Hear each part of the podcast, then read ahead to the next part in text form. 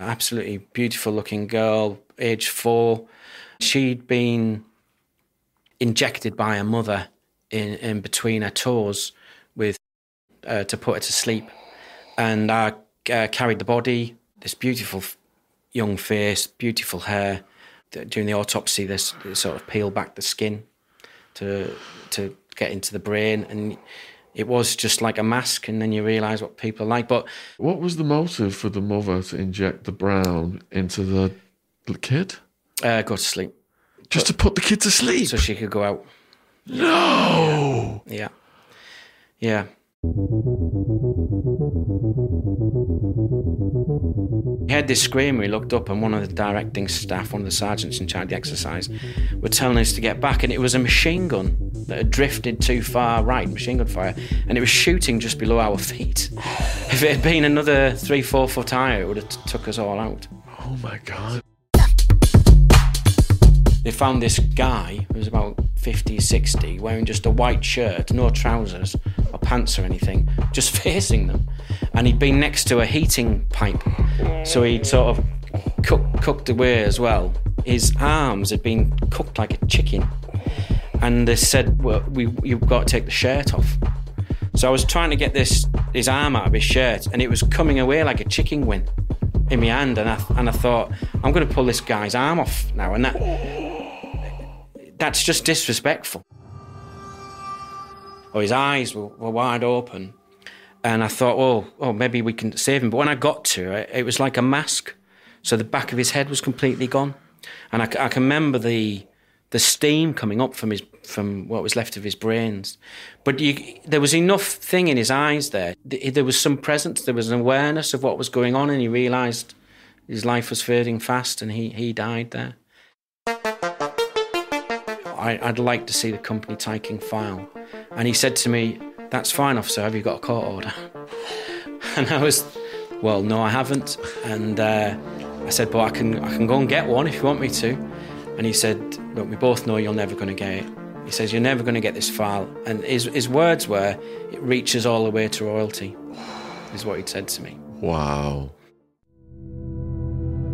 I left with a lot of baggage. I had a very dark six months after I retired. Brain was just constantly going, wasn't sleeping.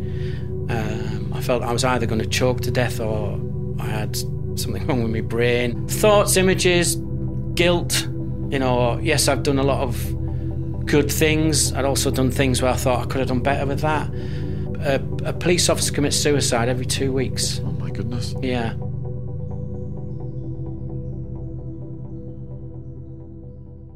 All right, you're in for a treat today. Robert is an author. Here's his book, highly rated on Amazon, link in the description box. But it's based on stories from his experience as a cop. He did years in the South and then decades in East Midlands Police. So you could say he's done a life sentence. Tons of stories. I've got two sheets of them down here. Huge thank you to Robert for coming on. Link in description for his book and the socials. And um, before we get into the trajectory of his career, we're going to start out with a gripping story.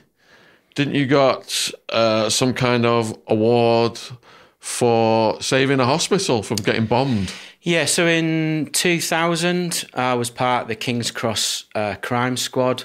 So King's Cross back then was a very dangerous place, drugs and vice, and they were in the process of clearing it up to make it the sort of gentrified area is now where the train stations coming in.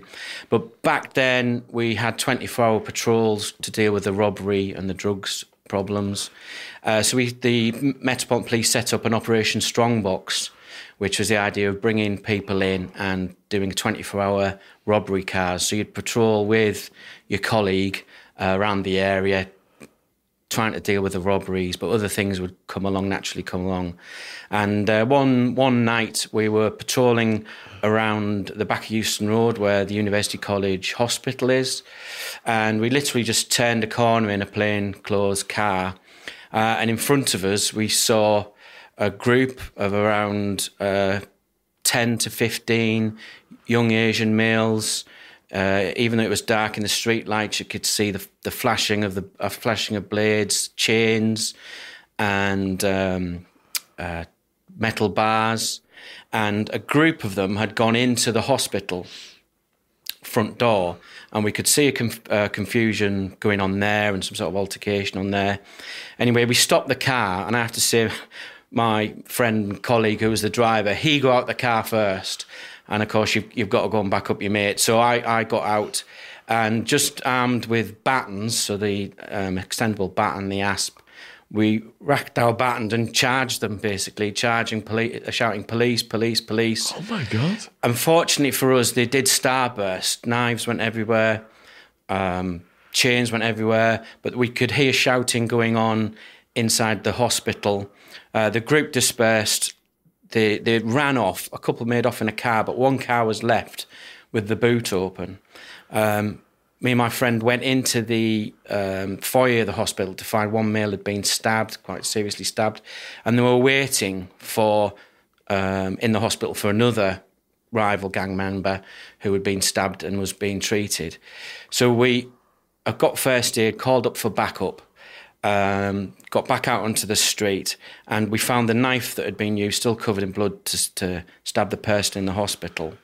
Uh, but when we went over the car, it was the, the, the boot was open, and there was boxes of petrol bombs, so bottles with fuel in it, um, the the uh, bits of cloth they use as the as the fuse.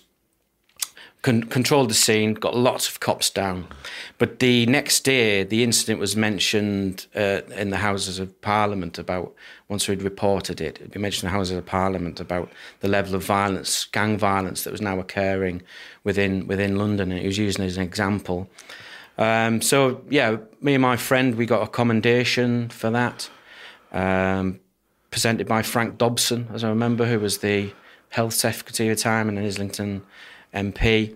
Um, yeah, but that was that was you know over that six month robbery car period, there was lots went on, but that's the one that sort of springs to mind. Let's go over this a bit more slowly then. So you pull up in the car, you see knives, chains, God knows what weapons, gang of them, two of you.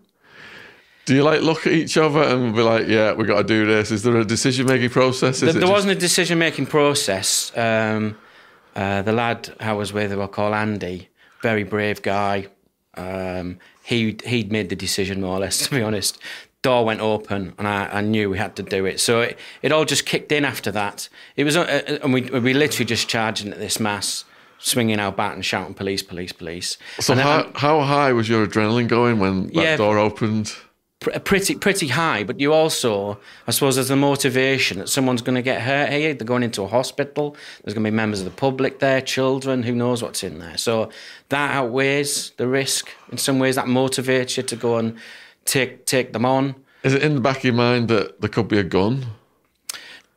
No, there wasn't. To be honest, there, there wasn't. To be honest, I mean, it wasn't in the back of your mind. It, it could have been, but um, the the level of these the, these were rival drugs gangs, as I, under, understand it. Um, Asian drugs gangs, th- their access to firearms, would I imagine, would be pretty low. Risk of firearms were pretty low about that uh, about that time. Um, but there was, you know, as I- I've said, no doubt we'll come on to about my work around knife crime. A knife is the most efficient killing tool y- you've you've got, and it has been for thousands of years. Um, so yeah, I mean that that is the danger. I, I suspect they thought there was more of us than there was, and then perhaps if they stopped and they didn't panic and saw there was only two of them, it could have been very different. But you get that momentum, that aggression, the speed, the shock of it all, and I think that all worked in our favour to help disperse them. So, as you are charging at them, and they notice you, and there's a there's a second where the atmosphere changes and they start to disperse. Yeah. Does relief sweep over you? Not at that. Not at that point, because you, you know, it was pretty obvious someone had been hurt in the foyer of the hospital. Mm. So you're then dealing. Well, you know, what's the next thing? So we managed to disperse them. Is there still some in the foyer? Are we going to have to? We went in the foyer. We're going to have to start wrestling with people and detaining people in there. Fortunately, we didn't. They'd all come out, but there was somebody that was stabbed. They're in a hospital, fortunately, so staff were helping there. Oh, And we came out, and Andy uh, managed to find the knife on the floor. Lots of screaming and shouting between us. And then we were worried about this car. Why, why was the bonnet, why was the um, boot open, uh, and it it turned out because uh, they had these petrol bombs in there. So we we suspect that that would have been the phase two of that attack. Really, they were going to start petrol bombing places. Good grief. All right, let's go back then to what led to you joining the police. And where did you grow up? So I grew up in northeast of England, Durham, um, seaside town. I came from a solid working class background. One was a um, lollipop lady. My dad was a postman.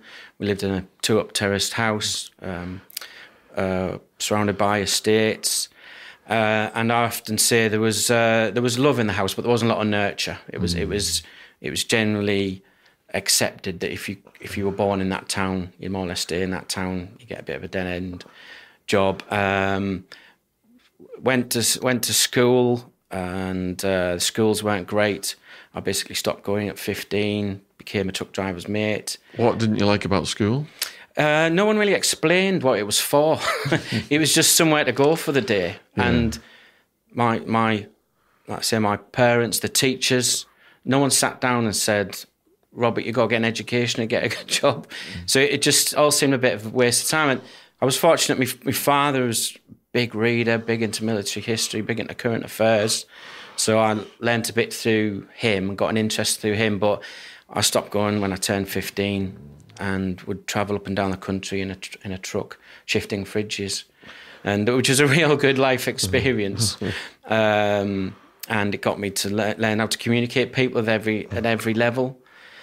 Uh, and I suppose the other cliche is, you, you know, people come says, "Well, I could have gone off the tracks. I could have been." You know, I don't think there was any danger of that with me. I had a strong moral compass from my family, um, but no doubt people around me did go to prison, and some of them didn't didn't uh, live that long. But uh, for, for me, once I turned 15 and a half, I, I knew I had to get out. Uh, I didn't know what how I was going to do it, but it was the army really that I decided. Well, I'll, I'll go and try the army. And it was your dad who got you interested in the army. Yeah, so I'm a fourth generation soldier. Uh, father was in the army. Grandfather uh, was in the Durham Light Infantry. Won the military medal at, at the Arras. So it was like a bit of a, a local um, hero. Uh, my great grandfather was in the First World War, so yeah, so was, it was always heading that that sort of way. Um, so I joined at, at 16. What was your entry position? Uh, well, junior leader. So I went in as a junior leader, uh, which is a bit like sixth form for soldiers, weirdly. but um, that was uh, on the south coast, and it and it was good. It was tough. It was like a year training, uh, basic training. Um, but uh, we did a six week induction course and then we were sent on an exercise called Drake's Drum, which this was me 1998. And it was a huge national um, exercise where they were, they were practicing what would happen if Russia invaded. So they were using all in they were using all available forces, so TA, junior leaders, everything to protect valuable sites or high interest sites. So even though we'd only been in the army six weeks, we were only 16, we were suddenly being helicoptered around between nuclear sites and um, communication stations and things like this to protect them. So it was it was great. We did that for about a month. But when we came back, because we'd done that, everything else just seemed a bit a bit less because we'd, we'd experienced what it's like to be, you know, proper soldiers for want of a better word. But uh, no, it was it was it was a good foundation for me, the junior leaders, and I think it did help as I grew up when I went into more leadership roles. So did that regimented lifestyle suit you? Did you adapt easy? Yeah, I think I think so. I like discipline. Uh, I like being methodical. Um, yeah, I did. I did adapt to that. I like the physical aspect, the firearms aspects. You in the junior leaders, we'd learn a bit more about history of Ireland. We'd learn to speak German because um, a lot of us would expected to go to Germany at some point so yeah, I, I enjoy it. I had some good friends, which makes all the difference. Um, yeah, and then I, I managed to, to, pass out sort of first time. And you went all over the world.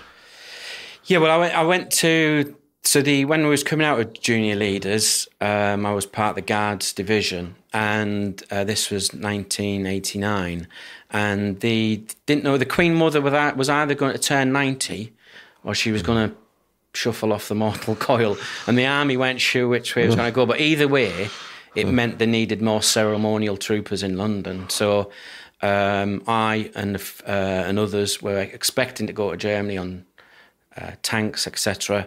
Uh, we were suddenly put into the Household Cavalry Mounted Regiment to learn to horse ride, become ceremonial troopers, and yeah, that was very very different to what we what we um, expected. How did you like horse riding? I, I enjoyed the horse riding and I hadn't seen the only horses I'd seen were the gypsy ones that were tied up on the estates. you know, that was the closest I got to a horse.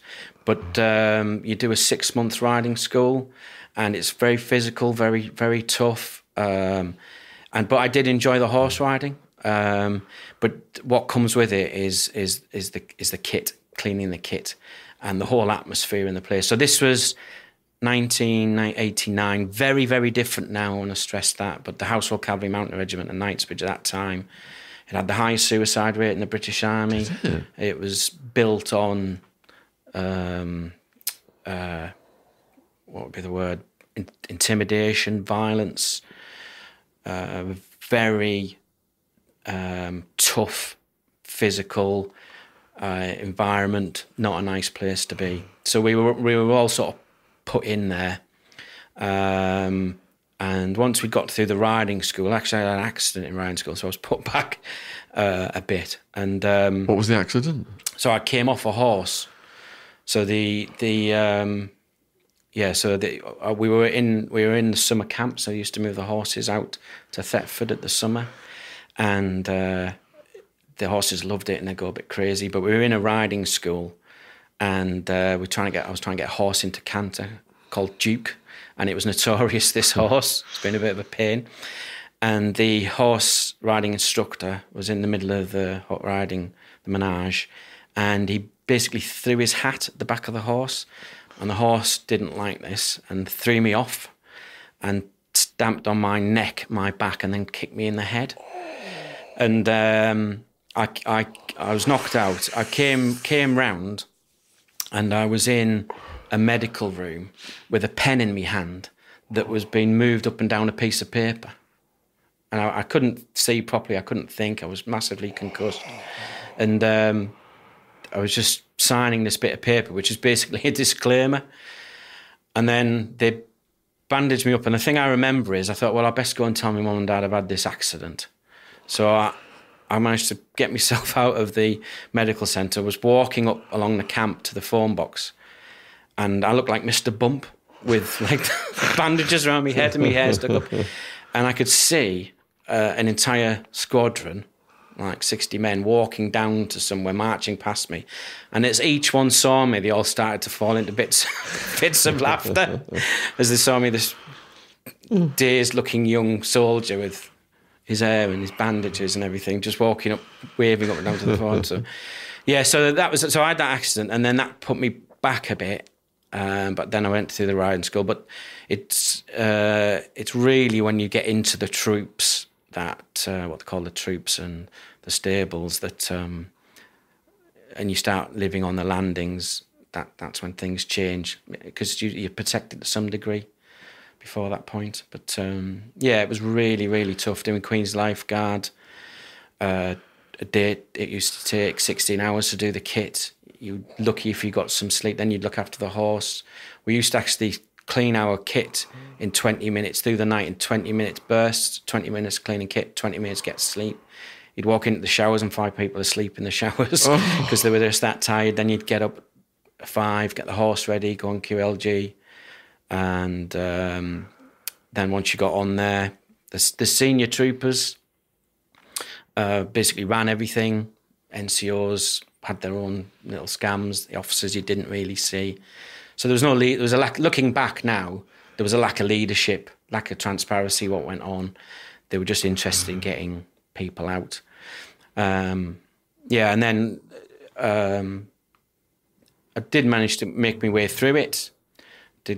Queen? She she lived the Queen Mother as, as it happened. So she had a she had a ninetieth birthday party and birthday parade. Did that? Did the escort for President of Italy, President of India, Lady Diana. Oh, Princess Diana, she was escorting her. Um, and it when it looks great, and there's those things you will always remember: being on a horse in the sun, glinting off the uh, cuirasses and the sword, Uh, you know, it, it's it's a, it's it, it's a it's a view not many people get, and it and it's fantastic. And when you talk to people, it's the thing that people are interested in. But there was a lot darker side, and, and as I found out uh, researching the book and from my own experiences, it, it it was even darker years before. Wow. So then you get to an operational regiment and then overseas. Yeah. So the uh, we we uh, we got sent from Knightsbridge up up to the operational regiment. The operational regiment's very very different. Good leadership. You know, we had people that had been in the Falklands just a few years before. Lots of structure. Officers were more engaged. Um, we had uh, our barracks were better. Still a tough place to be. You had to, you know, you could you couldn't be shy in retiring. You had to show that you were sort of uh, quite physical if it needed to be, but a very different environment and um, more camaraderie. Um, go out, you know, drinking with your friends, and uh, you you weren't constantly worried about kit and what kit you had to do. Just uh, keep keep the wagons up to date, your personal kit up to date, exercises, lots of exercises in in uh, Salisbury Plain and places like that. But I, I, we used to go down to where all uh, the vehicles were, and I used to find that a bit dull, to be, be honest. So people would be taking screws off a bit of equipment, throwing them away, and then going over to QM Tech to get another bit of a screw oh.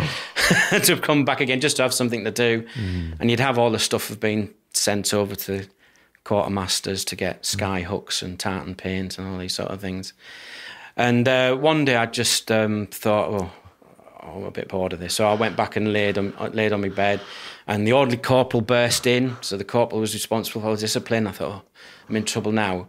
And he looked at me and said, What are you doing? I said, oh, I didn't feel too well, corporal. I'm just going to lie down. He says, Do you want to go to the Falklands? So I went, Yeah, I'll go to the Falklands. So, right, go and see Sergeant such and such. Went over. And then I went into a training regime, and we, there was a section of us, maybe 11 or 12 we were sent to the Falklands. Um, so that was over Christmas of 91 to 92. and that was really good. You know, the Falklands is, is a wild place. It's got the largest uh, live firing range outside Canada, so you're using live ammunition all the time. Obviously, got the wildlife. You, we'd have these six or seven day exercises. Uh, I remember once we were going into a section attack, and we were walking up this hill, and I had my backpack on my rifle, and, and uh, my head was bent, and I, I could we were on a ridge, and I could see bits of earth being thrown out just below my feet, about um, uh, a couple of feet below my feet, and I thought it must be animals burrowing into the ground. And then we heard this scream. We looked up, and one of the directing staff, one of the sergeants in charge of the exercise, were telling us to get back, and it was a machine gun that had drifted too far right, machine gun fire, and it was shooting just below our feet. if it had been another three, four foot higher, it would have t- took us all out. Oh my god! So yeah, so you had that. Wow. You have that with live with live firing. Wow. But uh, yeah, it was Falklands was good, and we got abandoned. So we went out for a seven day patrol.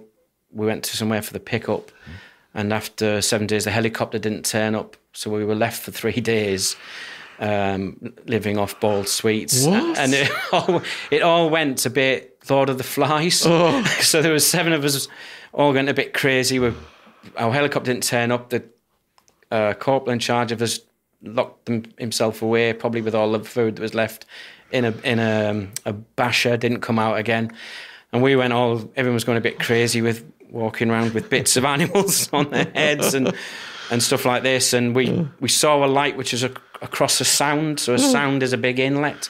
And we thought, well, we'll have to get to that light because we can't, haven't got any food or anything. And it turned out you had to walk miles and miles in, and we couldn't get across to it. So we turned back again. And we were running out of food. We managed to get some uh, a, a, um, some fish from somewhere and put that onto a onto a fire. and then out of nowhere, um, just as though you know you're getting people that are really hungry, starting to fall out with automatic rifles and ammunition with them all the time. Out of nowhere, you hear this, and it's a helicopter, a Bristows helicopter, come in three days after and, and rescued us. But uh, wow. Yeah, it was it was a funny situation. So was that the most extreme environment you were in then?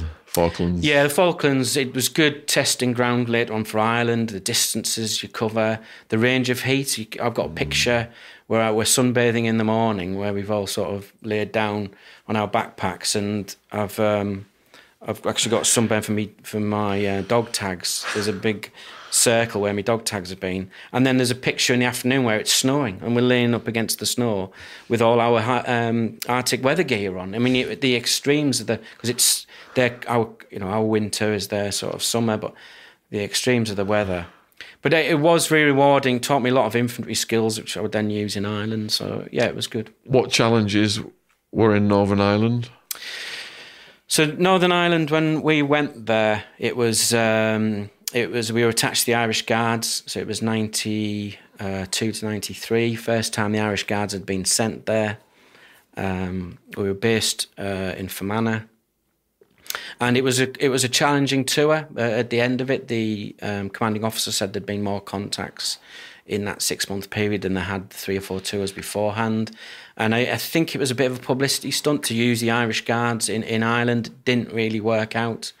Um, I was part of a search team, um, so we did lots of searching of houses. We we go to other parts of Ireland as well, searching of farm buildings, and uh, you get sent on a course about um, counter-terrorist search, and you go to a place in Kent and uh, you you do these learn how the IRA make bombs and uh, how they set up traps. And uh, I remember going into this house, which was all set up with different sort of booby traps. And uh, there's a way that the booby traps that they had back then, which was they had two bits of wire, uh, one horizontal, one vertical, on the back of doors. And as you move, there was a weight on the back of the vertical one. Um, and as you move the door, it would cause the two wires to, to touch and that would complete the circuit and you'd, you'd cause an explosion. So you'd walk into these houses and you'd have to search to make sure there's no trip wires or anything. But I remember being in this sort of living room and um, a, a guy who was stood near me, he'd opened up this cupboard and it had one of them traps on it. And this was in training though, but so it completed the circuit. But what they used to do to to illustrate the point is it used to blow out flour. So he opened the door, connected the circuit, and he got a, a load of flour in his face. There was a lad behind him who was laughing so much he sat down on a sofa and the sofa exploded. Did exactly the same thing, covered him with flour as well. But um, it was a really good course, and you and you learn an awful lot. So when you were playing that in Ireland, then yeah, did you come across the traps that, and you spotted them? And um, we didn't. We didn't. Um, we were quite fortunate, but you don't know, of course. So every you do a drag and drop, and I, and I do my character um, Ryan Connor in the book. I made him a search uh, advisor as well, so a counter terrorist, a counter terrorist searcher, uh, and I talk about it there about how you'd use drag and drop techniques, like a big bass broom, drop down and then pull back through. So we we didn't find anything. We did find some arms and, and stuff like this, and uh, arms uh, dumps and caches whilst we were doing searches of places. So we were we were, we were very lucky.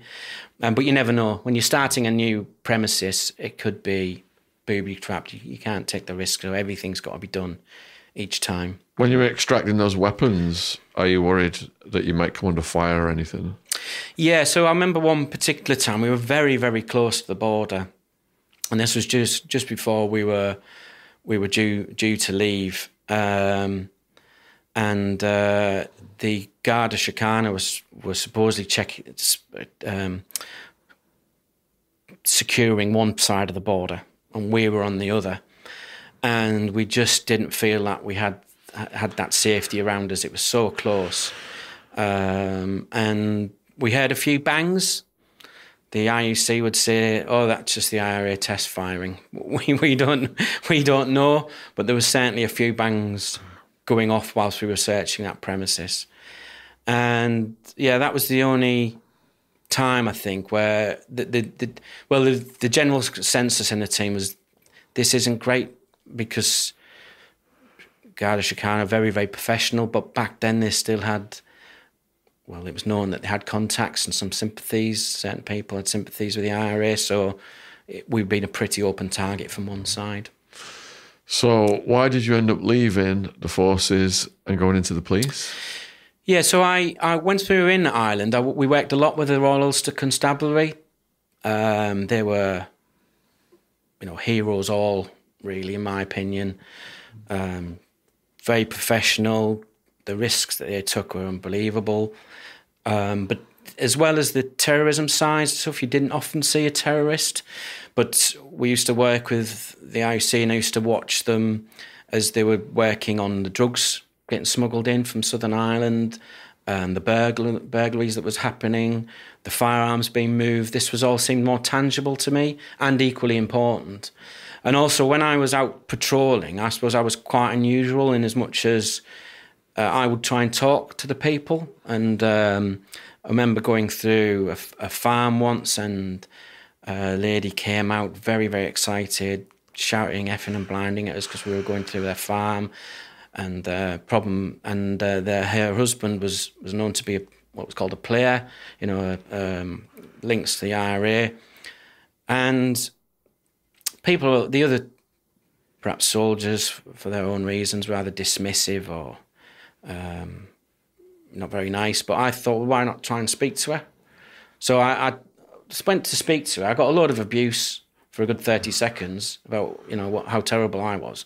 But I just stood there, let it get out of system.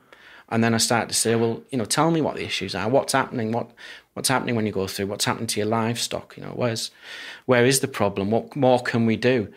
And she started talking to me.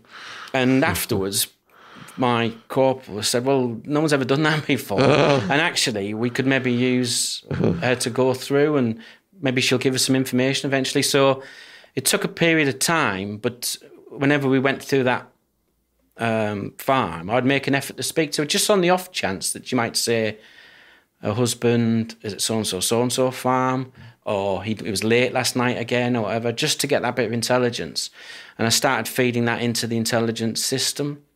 And I felt I was that more inclined, that that, that appealed to me rather than the um, the uh, over, you know the, the aggressive side perhaps of, the, of soldiering. So yeah, so when I came back from Ireland and worked at the RUC and um, got this idea of how police policing works, about gathering information from people. I thought, well, i am going to try the, I'm going to try the police. So I, I applied um, for the City London Police, which recruited nationally at the time, and um, the story goes that uh, about three thousand people apply every year for the City London Police, and they take around ten. So it, it is quite a big attrition rate. But mm-hmm. I was I was fortunate. I was one of them ten that got in 1994. Uh, and they, but they did like their ex guardsmen, their ex soldiers, because we it was the Ring of Steel uh, time about about then. So yeah, so I, I joined the the City of London Police. And what was your first challenges or cases with them? So yeah, so the the City of London it had the Ring of Steel because it had suffered the Moorgate bomb a couple of years before big target for the for the um, for the IRA. Uh, but it tended to be um, if something went off in the city, it tended to be headline news. So there was a fire at Nat, Nat West that happened one time. Um, I, we would stand at the entry points and monitor the traffic coming through. Sometimes you would search them. Sometimes you'd ask if they had any toffees. You know, it depends what sort of mood you're in, really. But um, one time, a I was stood at Moorgate entry point, which is known entry point four, and a car came through the entry point, which it shouldn't have done because it's a dead end. Did a bit of an awkward three point turn and then stopped. And I thought, oh, that's unusual. So I, I walked up to it, and the door opened, the driver's side door opened, then shut again and I thought, oh, that that's strange in itself as well. So I went to the driver's side door, and I don't know what forced me to do. I wouldn't normally do this, but, but fortunately I did. I, I opened the door, and as I opened the door in the um, the well um, of the door, I, I could see there was a upside down handgun. So the the pistol was facing the pistol handle was facing me, and I, I looked at the the sort of top of this pistol look at this chap. He looked at me, and then we had a bit of a struggle to get to the the gun. So we were struggling with this handgun, and I managed to get to my radio to to shout the emergency button, and I I put Male with a firearm in two point four, and I did manage to to get to struggle it off him and get him down and pin him down. City London police have firearms cops everywhere, and I looked and I, I was laying on top of him with this, with this gun out. I hope you're enjoying the podcast. I've got some exciting news to announce. Michael Franzese is coming back to tour the UK in 2024. The Remade Man Tour, the Michael Franzese story. Michael Franzese, once named one of the 50 most significant mob bosses in the USA by Fortune magazine, and a former member of the notorious Colombo crime family, will take you deep into the world of organized crime, sharing captivating tales and insights into the mafia's past, present, and future. Join us for an unforgettable evening with Michael Franzese, the original Goodfella, as he exclusively sits down with myself, Shaun Attwood. With me as the host, there's going to be a no holes barred exploration of Michael Franzese's life including his numerous arrests and jury trials that ultimately led to his pleading guilty to a federal racketeering charge, a 10 year prison sentence, and $15 million in restitution. You will have the unique opportunity to ask questions during an audience Q&A session, making this event a must-see for true crime enthusiasts and anyone curious about the underworld. Don't miss this explosive in conversation with Michael Franzese live on stage in the UK. This exclusive in person event will be held in various locations in the UK, Ireland, and Scotland. Link in the description box below this video if you want to grab yourself a ticket. Back to the podcast. Cheers. The way, holding him down, and I saw the firearms officers were, were coming up in their bulletproof vests and they had these sort of jumpsuits, and they were what I'd know as pepper potting. So one one was going up and then kneeling down, and the other one was coming up and kneeling down. Uh, and yeah, and then they got to me, and uh, got him nicked and and took him off. But it turned out he was a he was a foreign guy, and he'd just done an armed robbery in Tottenham, took seventy thousand pounds using this handgun, which it, it, turned out was an imitation. It was a bank, it was a bank firer, but. Um, yeah, that was a that was a really good arrest. I got, I know, I got fortunately I got a commendation for that one as well, um, which which was good. But a, a, again, not much time to think about it. By the time afterwards, you're like, well, that could have gone very very differently. And but at the the time, it's a bit of a survival instinct. Just just got to wrestle it off him really, and then work it out stage by stage. What was your first experience of corpses and deaths? Um, so again, in the in the city of London, um, I think the first one I went to was it, we've got we had Bart's Hospital there, and um, a chap had gone missing from inside the hospital, but he'd been found um, in the underground pipe ducts, and it was it was strange because he'd stopped just above uh, just below um, an access, like a um, maintenance access door. So the the people had found him when they'd opened this access door, um, access door, which was in the floor, then lifted it up. They found this this guy who was about 50, 60, wearing just a white shirt, no trousers or pants or anything, just facing them. And he'd been next to a heating pipe. So he'd sort of cook, cooked away as well and um, I was relatively new in service, and someone said, "Oh, that'd be a good one for Robert to go and do." So I went across to him, and what I was really impressed with is the pathologist came out to that, and she was um, quite a small lady, mid sixties, and she got into our white kit and um, crawled down into it and checked the body and everything, and she wasn't. Um, scared of it, and I was I was like really impressed. I thought, well, if she can do anything, I, I can do it. So we we go out, and he turned out we'd gone missing from the hospital. He had some sort of uh, disease, which which meant he was always felt as though he needed to go to the toilet. So which either thought they took his uh, his trousers off, and he just crawled somewhere warm. But the, they got the we eventually got the body out, and then you go with the body to the coroner's and I got um, a message through my radio. Uh, right, it's been investigated by so and so DI. Can you take all the take all what's left of his clothing off? So there was this guy laid out on a on a table, and he he blistered and everything down one side because this heat, and uh, his arms had been cooked like a chicken, and they said, um, well, "We you've got to take the shirt off." So the, the coroner's mortuary assistant, so normally really really robust, um, and you have to be a special sort of person to do that. They said, "Well, we're not going to do that. You're going to have to do it." So I was trying to get this chap's shirt off his arm out of his shirt and it was coming away like a chicken wing in my hand. And I, and I thought, I'm going to pull this guy's arm off now. And that that's just disrespectful more than anything to, to, to that person. He still, he was a person with loved ones, etc. So I thought, well, I'm not, I'm just, I'm, I can not do it. And I, I just called back up and said, look, if I do that, it will completely ruin the body. We're just, we're going to have to cut it off at some point in the future. But um, yeah, that was a really sad case because he had he had no family. He had a flat somewhere South London. Come up to Barts for specialist treatment. No next to kin or anything. Just just gone. But does that affect you, Robert? Did you have a nightmares after doing that that night? No, not not then. And uh, I've I've thought about this since. That if you see someone living and breathing, and then you see them dead, that that has a more a greater effect. But very often in the police, the first time you've seen that person is when they're they're deceased, so you've never known them alive. So in some ways, that's easier to deal with. Not always the case, of course, but very often when you see these the, the, the people, their bodies, they're one part of a jigsaw. It's either a, a murder inquiry or it's an unexplained death or it's a traffic accident. So you, yes, the, it, it's terrible what's happened to that person, but they are one bit of a, of a whole.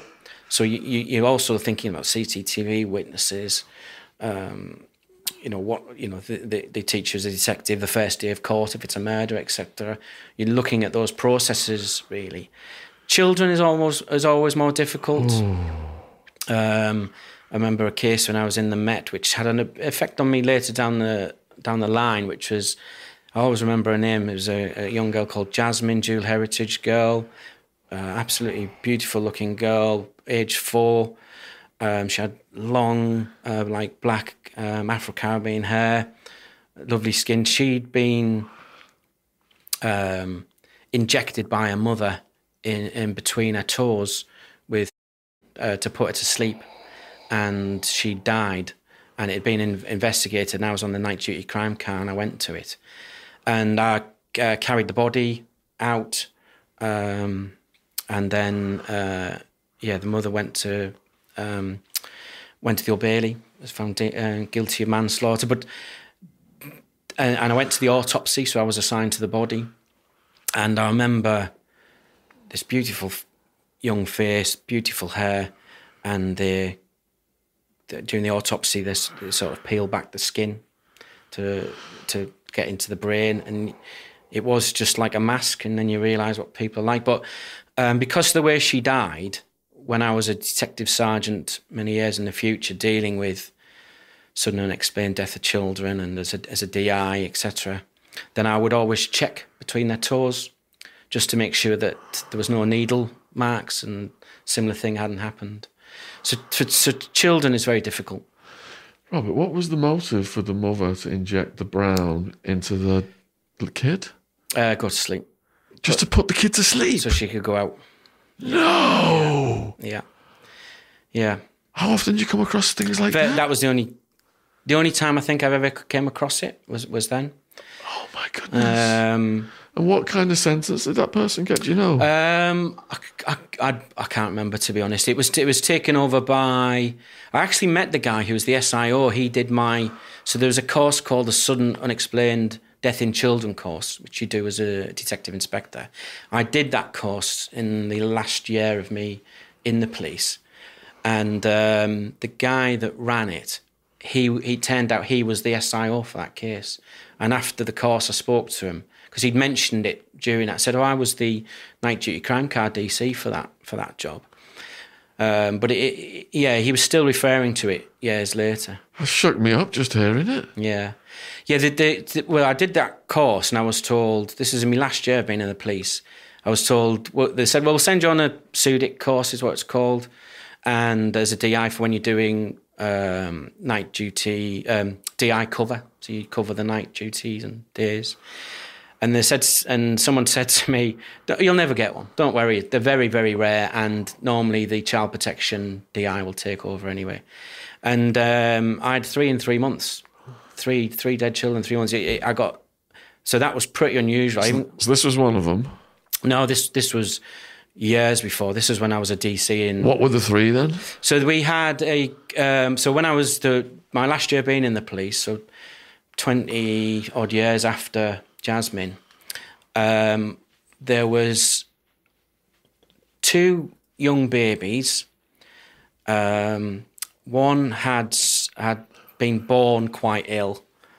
It was during COVID. One had been born quite ill and had died in a child seat that had been ne- next to an electric fire. So they didn't know if that had cooked the child or anything. But what I remember, what I remember about that is um, the mum, as you'd imagine, was was distraught, um, but the f- the father just had a had a horrible smirk on his face and what? wanted the attention. Um, yeah, and how somebody didn't give him a, a, few words of advice, I don't know, but it turned out he did have they did have lots of medical uh, issues. This child, so it wasn't to do with the fire, but you've got to go through the investigation. When you, so you get that first call in, and then it is taken over by a DI from Child Protection. The the next one, similar circumstances. I think. Oh, that was a, a young, a, an immigrant family. Uh, they were um, a very nice Asian family that had recently arrived from the in the country. Young boy, six or seven, had had eaten something the day before, didn't agree with him, then had woke up deceased the next day. Police were called. No concerns with the family then. Family were absolutely distraught. Medical issues that, that had just caused it. And then the last one was a, a girl that drowned in a one of the swimming pools through COVID, where people were sticking stuff in their garden. She was, I think she was about ten or eleven, and um, she drowned in one of these swimming pools that were in the front. But the the issue with that is his her brother had recently come back into the address, and he was on the sex offenders register. So you're thinking, well, has he has something gone on there, and you're and he's trying to cover his tracks. Turned out it wasn't. It was tra- tragic accident. Had a fit when they were in the in the pool and drowned. With, with the boy who ate something, do you recall what he ate? Um, no, it was something that the mum had made up. It might have been like a, a stew or something, bean and rice stew. Whether that was connected, I don't know. Because again, with it, with the police, uh, particularly when you're on on call, you go to it and you manage what's in front of you. And then you could work 12, 13 hours on it, but then you'll hand it over to somebody else and then you go back to your own work. So I was the, the missing persons DI at that point. So it's handed, it's handed on to somebody else and then they take that investigation forward. So you don't always hear what happened. You go to the autopsy the next day generally. Um, but yeah, the, um, and you're sort of, as the DI position, you're the sort of coordinator, making sure everybody's doing anything else and liaising between the bosses. And the DCs do a fantastic job um, in the in the child protection, generally, but not always. Female officers, super professional, um, and and they certainly, from my point of view, because I was fairly new to it, you know, I lent on them heavily, but they knew what they were doing. All the forms coming through, uh, everything that needed to be done, and I, I was just making sure they had their they could get on with their jobs, passing up the chain, passing up a bit, of an investigative eye. So with that one, why is why is you know the the, the first one? Why is the why is the father, who's a young lad, 17, 18, why is he so smug? You know, with with the, the girl in the swimming pool, you know why? Um, why you know we've just suddenly got this sex offender back into the house? What what's that telling us? So I'd have that investigated overview, and once I was happy that we, we, we could rule them out or rule foul play out, it, it then goes into a process really. So, Robert, earlier you said even more disturbing was when you see the lights go out of someone's eye. Did that happen in your career? Yeah, I'd, I'd um, yes, it happened. So when I was in the city of London, police, we went to a traffic accident, uh, and it was on Thames Embankment, and a car had been driving really fast, and it had gone into the side railings and pushed a young lad out of the quarter light. He'd been thrown through the quarter light and dragged along, and it, the railings had took the back of his head off. So when when I got there, the car was uh, in a bit of a mess. Someone was laying uh, on the floor, and this young lad was there, um, young Afro Caribbean lad, and his face was looking at me, or his eyes were, were wide open. And I thought, oh, oh, maybe we can save him. But when I got to it, it was like a mask. So the back of his head was completely gone. And I, I can remember the the steam coming up from his from what was left of his brains. But you, there was enough thing in his eyes there to to um, acknowledge that th- there was some presence, there was an awareness of what was going on, and he realised his life was fading fast, and he he died there. When you're looking into the eyes of a person like that, what goes through your head? Uh, nothing again. Nothing. Well, it's terrible, but again, because at the time you've got you've got still got traffic moving. What's gone on? Is the car stolen? Has he been hit by the car? Is he, is he just a member of the public that's been caught by the car? You know, there's got you're starting to get in cordons up. You start you're talking on the radio. You don't really think about it at the time, and it, but then you realise that some will always stay with you. So that one, you know, will, will always stay with me. I think. And then there was another guy, again, when I was working in East Midlands, two brothers were stabbed in the neck uh, when I was a uniformed inspector. What was that about? That was some sort of drug dispute. Um, it was a bit after, but um, after I'd done the knife crime coordinator role, and I was a, a uniform inspector, but there was a call to a stabbing uh, in a city centre. And it was about summer, maybe five o'clock, so it was unusual. It was, outside of the nightclub, but not connected to the nightclub. Nightclub wasn't open. But when we got down there, two lads had been stabbed in the neck. So there was already people when I, I got there. One car there, I was perhaps the second car there. Um, blood pouring from my neck, so put my hands over him, over the over the neck, um, trying to get first aid down to it from the back of the cars. Ambulances turned up, just putting pressure on the neck. And um, it turned out it was two brothers that had been stabbed to do with a drugs debt. And the, unfortunately, the guy I was with died, the other one survived. But, but again, you can see that it's the acknowledge, acknowledgement in people's eyes that they realise this is bad, I'm going to die. You know, at a very, very basic instinctive level, they, un- they understand. It's not the pain. I don't think that people feel pain at that point. They, they, they, it's just the, the a confusion. It's a inevitability of the fact that they're they're they're, they're going to die soon. Did he say anything to you? No, no, no, no, no. It, it was just pure terror, I suppose. Oh. Right. So we were left off, and you were back at the City of London Police. How long were you with them? Uh, about four years. What other notable incidents were there during your career there? Um, so the I think the other which shows what the city was was like. Obviously, you've got all the businesses there. Uh, on a Thursday, Friday night, it was like any other big town, uh, big city. You know, all the pubs would be full, and you get, your pub fights.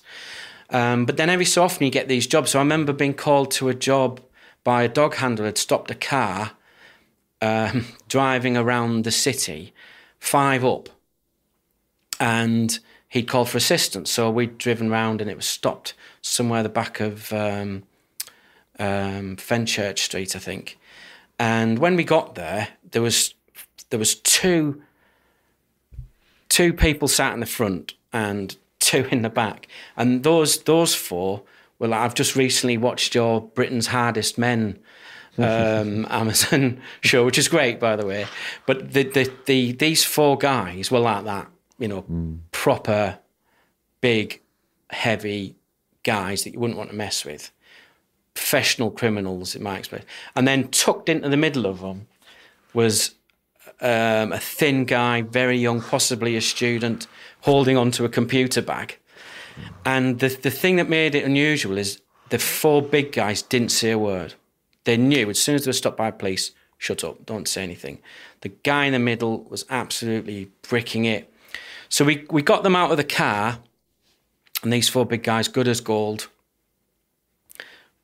didn't know what they'd done, but they were being nicked. So we, we took them for the right. Well, who's having, who's having this computer?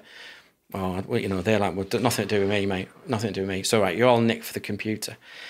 Took them in, and it they downloaded the computer, which took a bit of time in them days, but we did download the computer, and it turned out that the the plans for the Rolls Royce brand new engine was on the computer, and these guys had broke into wherever it was being held, got the IT expert to download it onto a computer, and we're then going to say, "Oh, so it was like an industrial." Espionage espionage job. Wow. I know, and uh, you know, if you imagine the price of that, even though it's plans on a computer, 10, 20 million pounds worth of plans. But the the these big four, you know, bruisers, they were like proper. I don't think I've come across proper criminals like that before. They've been brought in possibly from around the country just to get this done. Wow. And what a job that was, yeah. So did they get sentenced for that? Do you know? Again, it, yes, probably. Passed Again, on. I was a, I was a PC then. It was passed yeah. on to CID, but the City of London would get these massive jobs occasionally. That um, yeah, that were, were really quite interesting. Any other incidents before we move on to your next position? Um, so, say a suspect had links to guards and male escorts. Yeah, so that was that was the the foundation for the for the book. So mm. Um, I was we're into what what was became known as Operation Impulse then. So I was a, a young PC. We'd have this the uh, entry points. I found it much more interesting dealing with prisoners than it was studying the entry points. So generally, I'd get prisoners, stopping cars, crime in transit, people with stolen goods, people with green uh, in the car, whatever. And I'd got a particular arrest, and I was moving the the green to the laboratory to get tested. Um, and the laboratory was at Wood Street, and it was just near the Barbican. So the Barbican uh, is a block of three quite very exclusive flats in the city of London. They're the only residential places in the city of London. And a call came out of a male being stabbed. So it was literally five minutes from where I was. So I thought I'm going to go to that. So I called up. Yeah, I'm, go- I'm going to make my way. Came out, went up to the Barbican, got the flat number, went up t- to the flat, and because it's the Barbican uh, and a lot of glamorous type people there, I walked al- along to this door that was open, and outside was this tall, thin, blonde lady who later turned out to be a German model and so you can imagine what she, what she looked like. But she was just going in there, in there, in there. So I went into the into the room, and there was a sign of disturbance in this flat in the main living room. And I went into the bathroom, and the bathroom was tiled completely in white, so white walls, white floor, and then in the bath is a male with three stab wounds but the whole place is covered in his blood. I remember the blood is in the grouting, it's all in the bath, it's all over the place. So I, I, and this, this, but he's still got his glasses on, but other than that, he's completely naked.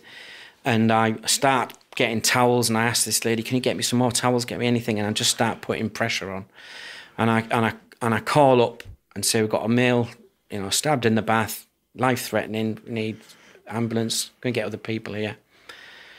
So apply the um, uh, apply the towels, and I'm just trying to keep him alive. Talk to him, keep him alive, keep him alive. Towels are filling up with blood, but I apply the pressure. The, the bath is helping because it's something solid to, to, to push against. Firearms cops start turning off, and it and it you shouldn't laugh at these things because someone is in a massive bout of stress, nearly dying. But it's the things that stick in your mind. So the, the firearms officer turns around and, and looks into the bathroom. You all right, mate? Yeah, I just need more bandages, more. Get me some bandages. Then looks around and sees this German model and he's gone from that point. Berry goes forward onto his head, gun comes up, and he's off talking to the German model. And I'm trying to keep this bloke alive. Oh my goodness. to try and keep him, try and keep him with us.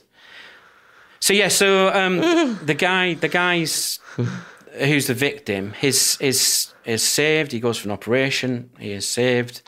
The next day, I go to the debrief, and this is quite unusual for the city. They've got an attempted murder, so they don't normally get that in the city, particularly last time. This is 1995, and um, I go along to the debrief as the officer that's been with this with this guy, uh, and we get more information the next morning, and it says that um, chap had survived. He's done an e-fit of the suspect.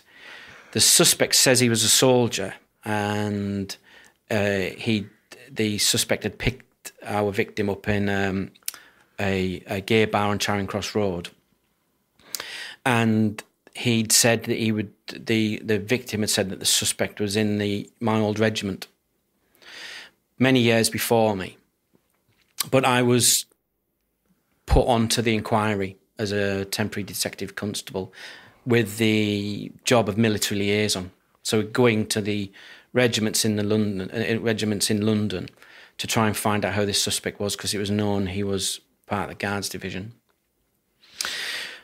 So there was there was quite a small incident room, and it was still the days then where there was a DS in charge. You'd get your actions, and you'd go and do the actions nine, the actions for the for the military inquiry. At the end of the day, you'd come back and the DS would pull up and a draw and get out a whiskey and right, what's happened today? I mean, it was you know it was still like that back then. But I carried on with my inquiries, and basically my job was to go around the barracks with this e-fit and say, does anybody know this person? And I went back to Knightsbridge barracks. Uh, I wasn't given a great reception, but I, I, basically read a bit of a riot act and said, "Look, I, I know all your scams here. I, I was here for uh, best part of two years. I can get cops outside the door.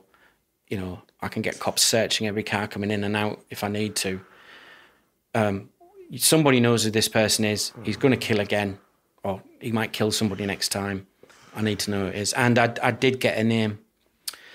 Um, so then we, it, the inquiry then moved to trying to find this guy. But when I got this name, the person who told me, he told me about this in the this practice of what was called company tyking. So it, it's no perhaps no big secret that um, soldiers from all regiments and all members of the armed forces from about the 1930s onwards were in, were involved in male prostitution in London. So they used to call it the perils of Piccadilly. And um, what happened in the late 70s, early 80s, it, there was this company taking uh, scene where if um, a company, big company, big bank, whatever happens to be media companies, were putting on, were trying to impress clients, they'd have these parties and they'd get what was what was termed wallpaper. So they'd get good looking girls to stand around. Then they started to say, well, we'll we'll get some good looking guys to stand around. So they used to go to the guards regiments, big strapping six foot guys, and they would be invited on to these parties and they get free drink and talk to the clientels. And for years, it it was you could argue it was maybe immoral, but it wasn't illegal. But then something changed, and it and it started to move into prostitution rings. And uh, the the males that were being caught at these parties were, in, on some occasions, being forced into male prostitution and it appears that our suspect George, I think we're going to refer to him as, was involved in that. And um, the person who told me his name said, yeah, George was heavily involved in that. He was never right since. He'd had trouble when he was at Knightsbridge first time round. Um, you need to look at him. So we we started to put out pictures of him, started to circulate him on, on Police National Computer, trying to get hold of him before he hurt somebody else. Um, and then I, I, then it occurred to me that if this was going on, there must be a file somewhere. The Royal Military Police Special Investigation Branch must have made a file on it.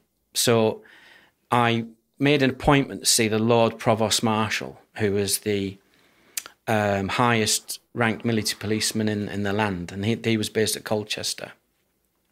And I went along to see him uh, one day, big oak office, um, all the big leather chairs. Hey, do you know what that sound means? Ooh, that's something I've been hearing a lot lately. I can't help but love that. That's what I hear when I make another sale on Shopify, the all in one commerce platform to start, run, and grow your business. Shopify is the commerce platform revolutionizing millions of businesses worldwide. The Pokemon business I've recently started with someone is absolutely thriving thanks to Shopify. Shopify accepts all kinds of payments, and sometimes it's complex when you get on a platform, but their dashboard makes it completely simple covering all your sales channels from a shopfront ready POS system to its all in one e commerce platform. Shopify even gets you selling across social media marketplaces like Facebook, Insta, TikTok, and YouTube. Full of the industry leading tools ready to ignite your growth, Shopify gives you complete control over your business and your brand without learning new skills in design or coding. And thanks to award winning help and with an extensive business course library, Shopify is ready to support your success every step of the way. So when it comes to dealing with people all over the world, Shopify is absolutely enabling us to smash it with our Pokemon business. Before Shopify, our Pokemon card business was in the dark ages. It's time to get serious about selling and get Shopify today. This is Possibility powered by Shopify. Sign up for a £1 per month trial period at shopify.co.uk slash Shaun, S-H-A-U-N, all lowercase. Go to shopify.co.uk slash Shaun, S-H-A-U-N to take your business to the next level today shopify.co.uk slash Shaun. Link in description box below this video on YouTube. Thanks for watching. Back to the podcast. Pictures up all behind him. Very, very well spoken, educated chap as you'd expect. Very powerful man in his way. And I, I explained what was going on, and I was a detective from the City of London Police, and we were investigating this. And I said, uh, I, I'd like to see the company taking file. And he said to me, that's fine, officer. Have you got a court order? and I was, well, no, I haven't. And uh, I said, but I can, I can go and get one if you want me to. And he said, look, we both know you're never going to get it. He says, you're never going to get this file. And his, his words were, it reaches all the way to royalty, is what he'd said to me. Wow. And that's as far as, as far as I knew. Oh. And um, yeah, so we were never going to get that file inquiries are going on, and um, our suspect George, he was originally seen, I think, um, or spotted in a in a in a gay nightclub in Brighton, using our picture, our posters that we'd put out. That was rang in. I think he was detained in Brighton after a bit of a chase. He was then shown on PNC as being wanted for, uh, sorry, being he's absconded a six-year sentence for robbery in Windsor. So he was moved to Windsor. Windsor picked up on the fact that we wanted him, City London Police wanted him for the attempt murder of our our victim, and he was he was moved up. At that point, the the detectives took over it, uh, the the regular detectives, so they dealt with him. But um, the he was brought up to Snowhill Police Station for a period of time, and uh, the the jailer that worked there knew I'd been involved in the, in the case and said, Well, I'm, I'm due to take him his dinner. Do you want to go and take him his dinner, go back into uniform, take him his dinner? Then at least you can see him face to face, sort of thing. So I did that. I went into the into the cell, didn't mention anything about the case, and didn't really say anything to him other than, you know, here's your dinner. How how how you finding things? Yeah, yeah, fine. Cheers. You know, have you got another blanket? Yeah, no problem. We can get you a blanket, sort of stuff. Uh, but I did get get to see him so that that was that was dealt with. Got a very nice letter of appreciation um, for getting his name into the system. He went to court. He got a life sentence, which back then, incredibly, was only 16 years for an attempt murder. He admitted to uh, kicking someone to death in Amsterdam. What? Yeah, he'd. Um, but there was never any proof that he did it. But chances are he did do it. He was staying in Tattershall's Castle, which was a pub in West uh, in Hampstead Heath. We searched where he was staying. We found weirdly the knife that he'd used to stab somebody and a list of high profile uh, um, homosexual males that he intended to, to kill or hurt. And um, he fully admitted that he would be a, he was going to intend it to be a serial killer. And he blamed his experiences in the army involving company taking back in the 80s. So something stuck in there in my head that one day that'd make a great book. Definitely. make a good story. Yeah. Um, so I, I, I was carrying, you know, what became 96 around for about uh, 20 years. Uh, and what I did with the book is I combined two elements of my life that that investigation and my time as a level two undercover officer and sort of uh, melded them together to, to produce a fictional account of this is it, it's a work of fiction but it's it's based on the operation impulse it's based on the Colin Ireland murders you know we i, I looked at the, the murders that were happening um, um, at, at that time in London. It's sent. It's set against the backdrop of Euro '96, um, which is where the title comes from. So yeah, I, I had it in mind that that would make a good story one day. Definitely. And the link for 96 is in the description box. All right, so the next one then is you get transferred to the Met, King's Cross Crime Squad, and your friend ends his life? Yeah, so um, I transferred to the Met. I, I, I, I, th- I felt I'd done what I could with the city. City London Police is a great organisation, fantastic people, but it was either all or nothing, and I wanted a constant flow. I, I had ideas of um, getting involved in covert operations, and I felt that was the place where I wanted to be. So, transferred, went to Islington as a uniform officer uh, for a few years, which was very very interesting place to work. Islington, you have one hand you've got the high the these very expensive exclusive houses of Tony Blair was living there, more Mall and places, people like that, and then you had these estates like the Caledonia Estate, the Marquess Estate. I know it's an area you, you know, but uh, and they one tend to feed it off fed off the other. You've got Upper Street with all the bars there. Some really interesting place. Constant. I remember um, we had uh, so on the Millennium uh, we sat at the back of Smithfield Meat Market, all our cars, and someone passed around a drink, which I'm sure was lemonade, Shaun. And we had a, we had a quick drink of, of this lemonade, and then we we all got sent to a call, which was the f- the second call ever in the Millennium, and it was a domestic, mm. and um, we went to this went to this domestic that was going on, and it was um, African uh, guy that had beaten up his his partner, and and at midnight we were all seeing the fireworks that were coming from the from the the river. Uh, about three minutes past midnight, I'm rolling around in a bedroom floor with this black chap who's who's trying to get away from me, and it was just really surreal. And we eventually he's Nick, but we think that was the first ever domestic of the new millennium. You know, it's a bit sad for humanity, but but yeah, so I, I was at Islington for a, a, bit. Really, again, really, really good team. Uh, but I wanted to go into the covert world, so I went to the King's Cross Crime Squad, which I talked about a bit earlier. Very work hard, play hard. Very, very work hard, play hard. So the the, the first day, um, you you turn up there, and you get given all this kit, and they say, right, we've got a briefing in in the annex at uh, nine o'clock so you go down from the station, go to the annex, and they basically say, right, everyone's going to take a day off from now, sign this shit. So you took a day off, and, and the annex was basically a pub, and you, and you were there, and it was uh, big drinking culture back then. And it, wasn't, you know, it was it was clever of the DSs because you there was three of us all joined at a new time. You're getting involved with very very tight unit so it was a way of, way of breaking the ice. You had to stand up, tell a joke on the table. They were betting which side a packet of crisps would land for twenty pound, and and things like this. And you hmm. you basically just got a few bevies down throughout that day.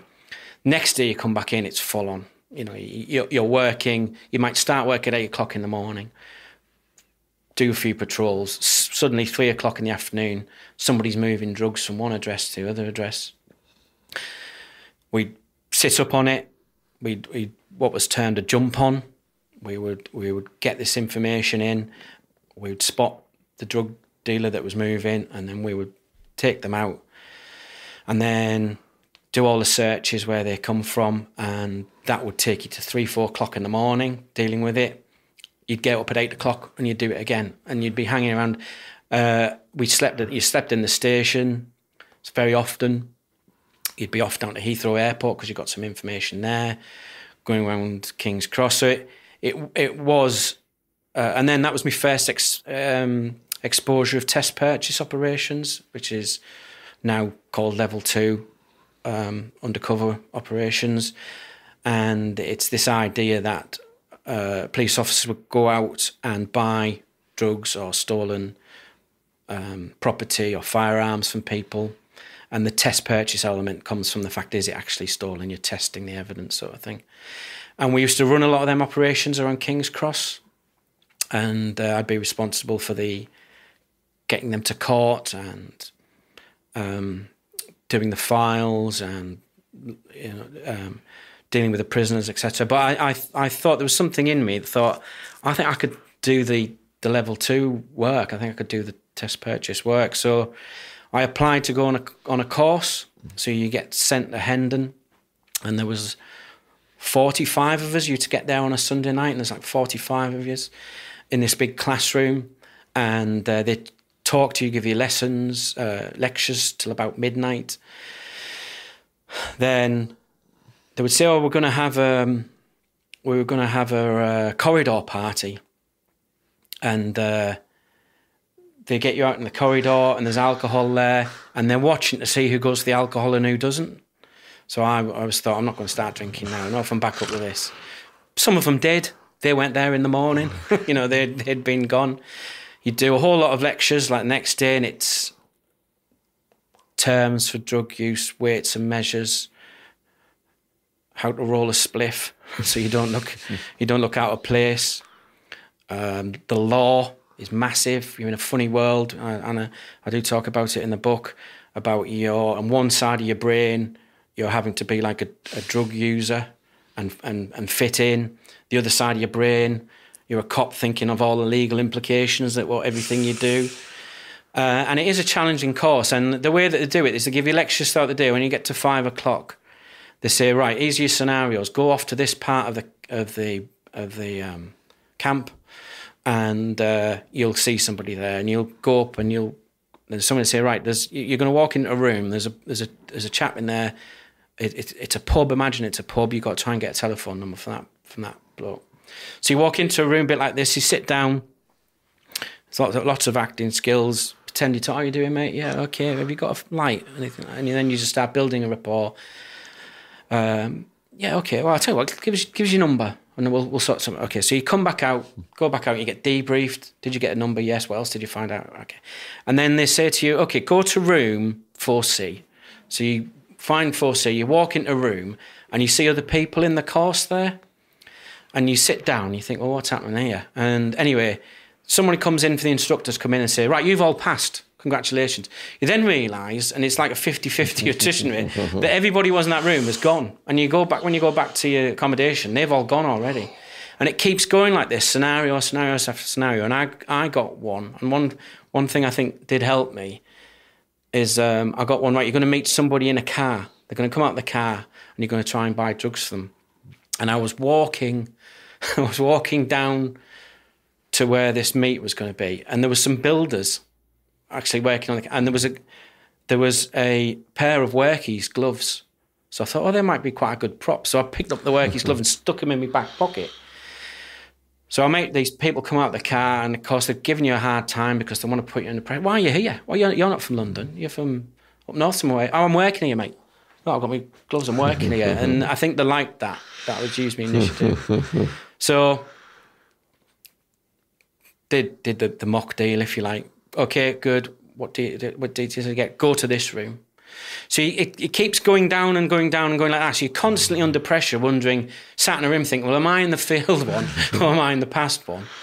Until eventually there was about 10 of us left.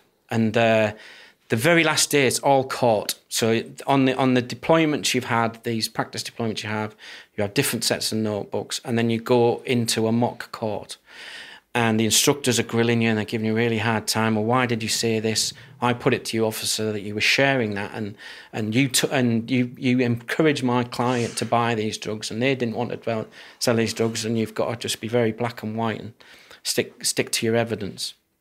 Anyway, I, I, I passed it, and I, I, was then attached to SO ten. Um, uh, which is the, the the covert unit, and from there, then I, I did a number of different deployments. Um, Any hairy situations? Yeah, I mean, it is. It is the the main thing you get is is is fear beforehand. You get your stomach turning, and because um, you you know you, you've seen the videos where people have been strip searched. You've seen the videos where people have been bundled off into cars, and you're thinking, is, is this going to happen to me? So yeah, I, did, I had uh, a couple. I was once pulled into a telephone kiosk by by somebody who I was trying to to his, I was trying to buy off his mate, but this other guy took a dis, uh, dislike to me, and he was trying to put a. So they used to make pipes out of. Um, I like to say that white pipes. Go for it, yeah. Out of um, miniatures, alcoholic miniatures, and they put gauze in there, etc. And um, this guy, Jamaican, generally we were, we were buying from Jamaicans about that time.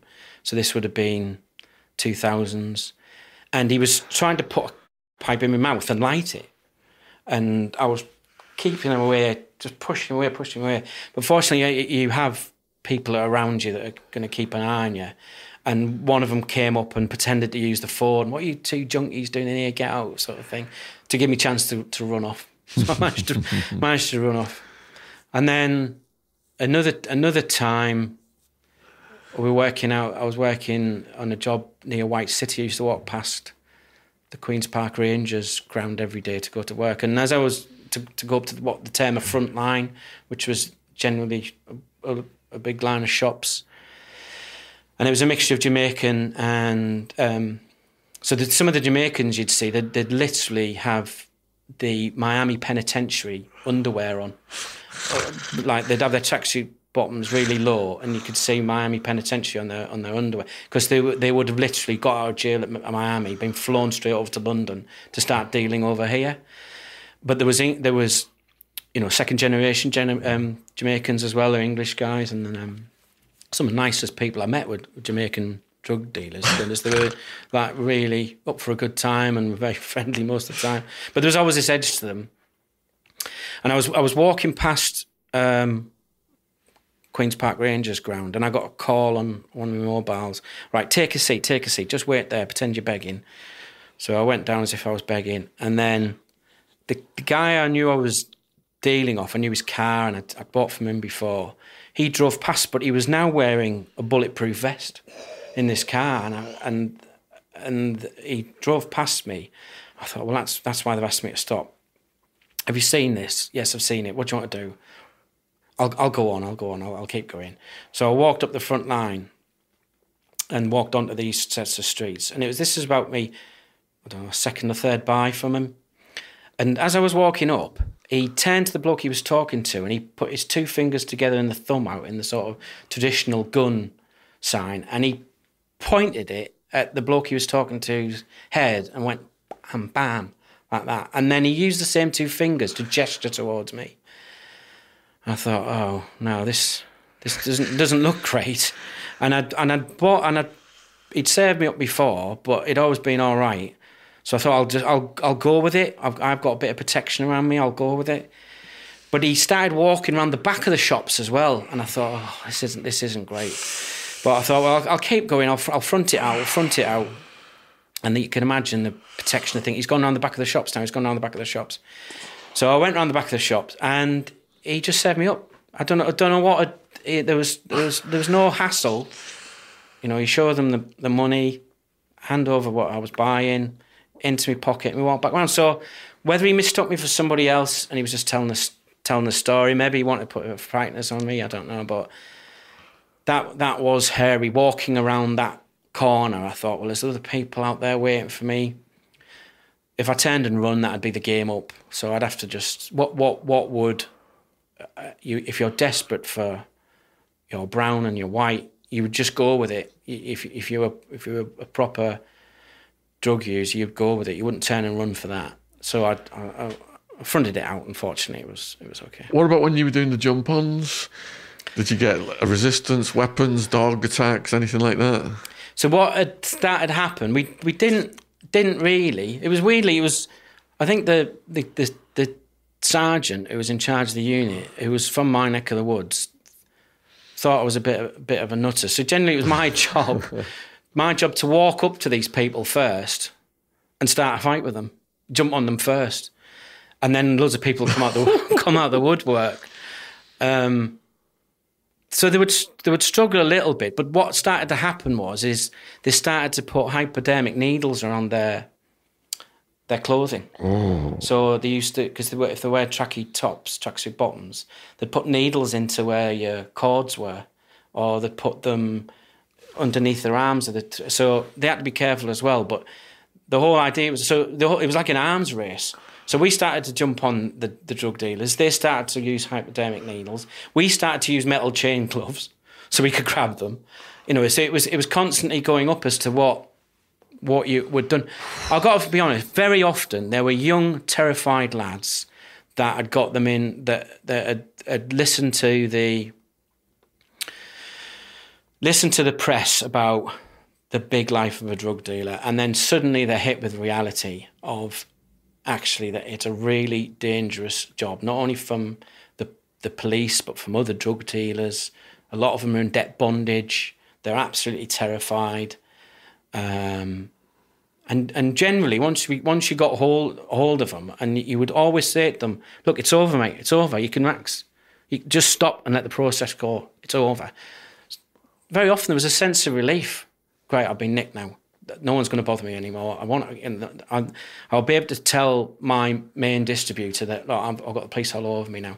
And once we got them back into the into the cell and we start processing, they wouldn't necessarily cooperate in interview, but they wouldn't be great. And very often the mum and mum would come up and pick them up, and, and they'd be absolutely terrified of their of their mum. You know? um, so it, yeah, and, and you could argue we were cutting the grass, but you've got to do something. You can't just let it go. You've got to do something. You've got to do something. Even if it's just taking fifty bags of white off the street, it was it was doing it was doing something. Maybe we did enough to stop that lad go from doing it again. Um, so yeah. So why the transfer to East Midlands, please? So um, I uh, we got got married. I met a girl who was from the Midlands. Looked at various forces. Went to the East Midlands Police. Um, I went to a county force there, and you know the the perception is it's very quiet, but it was very very different.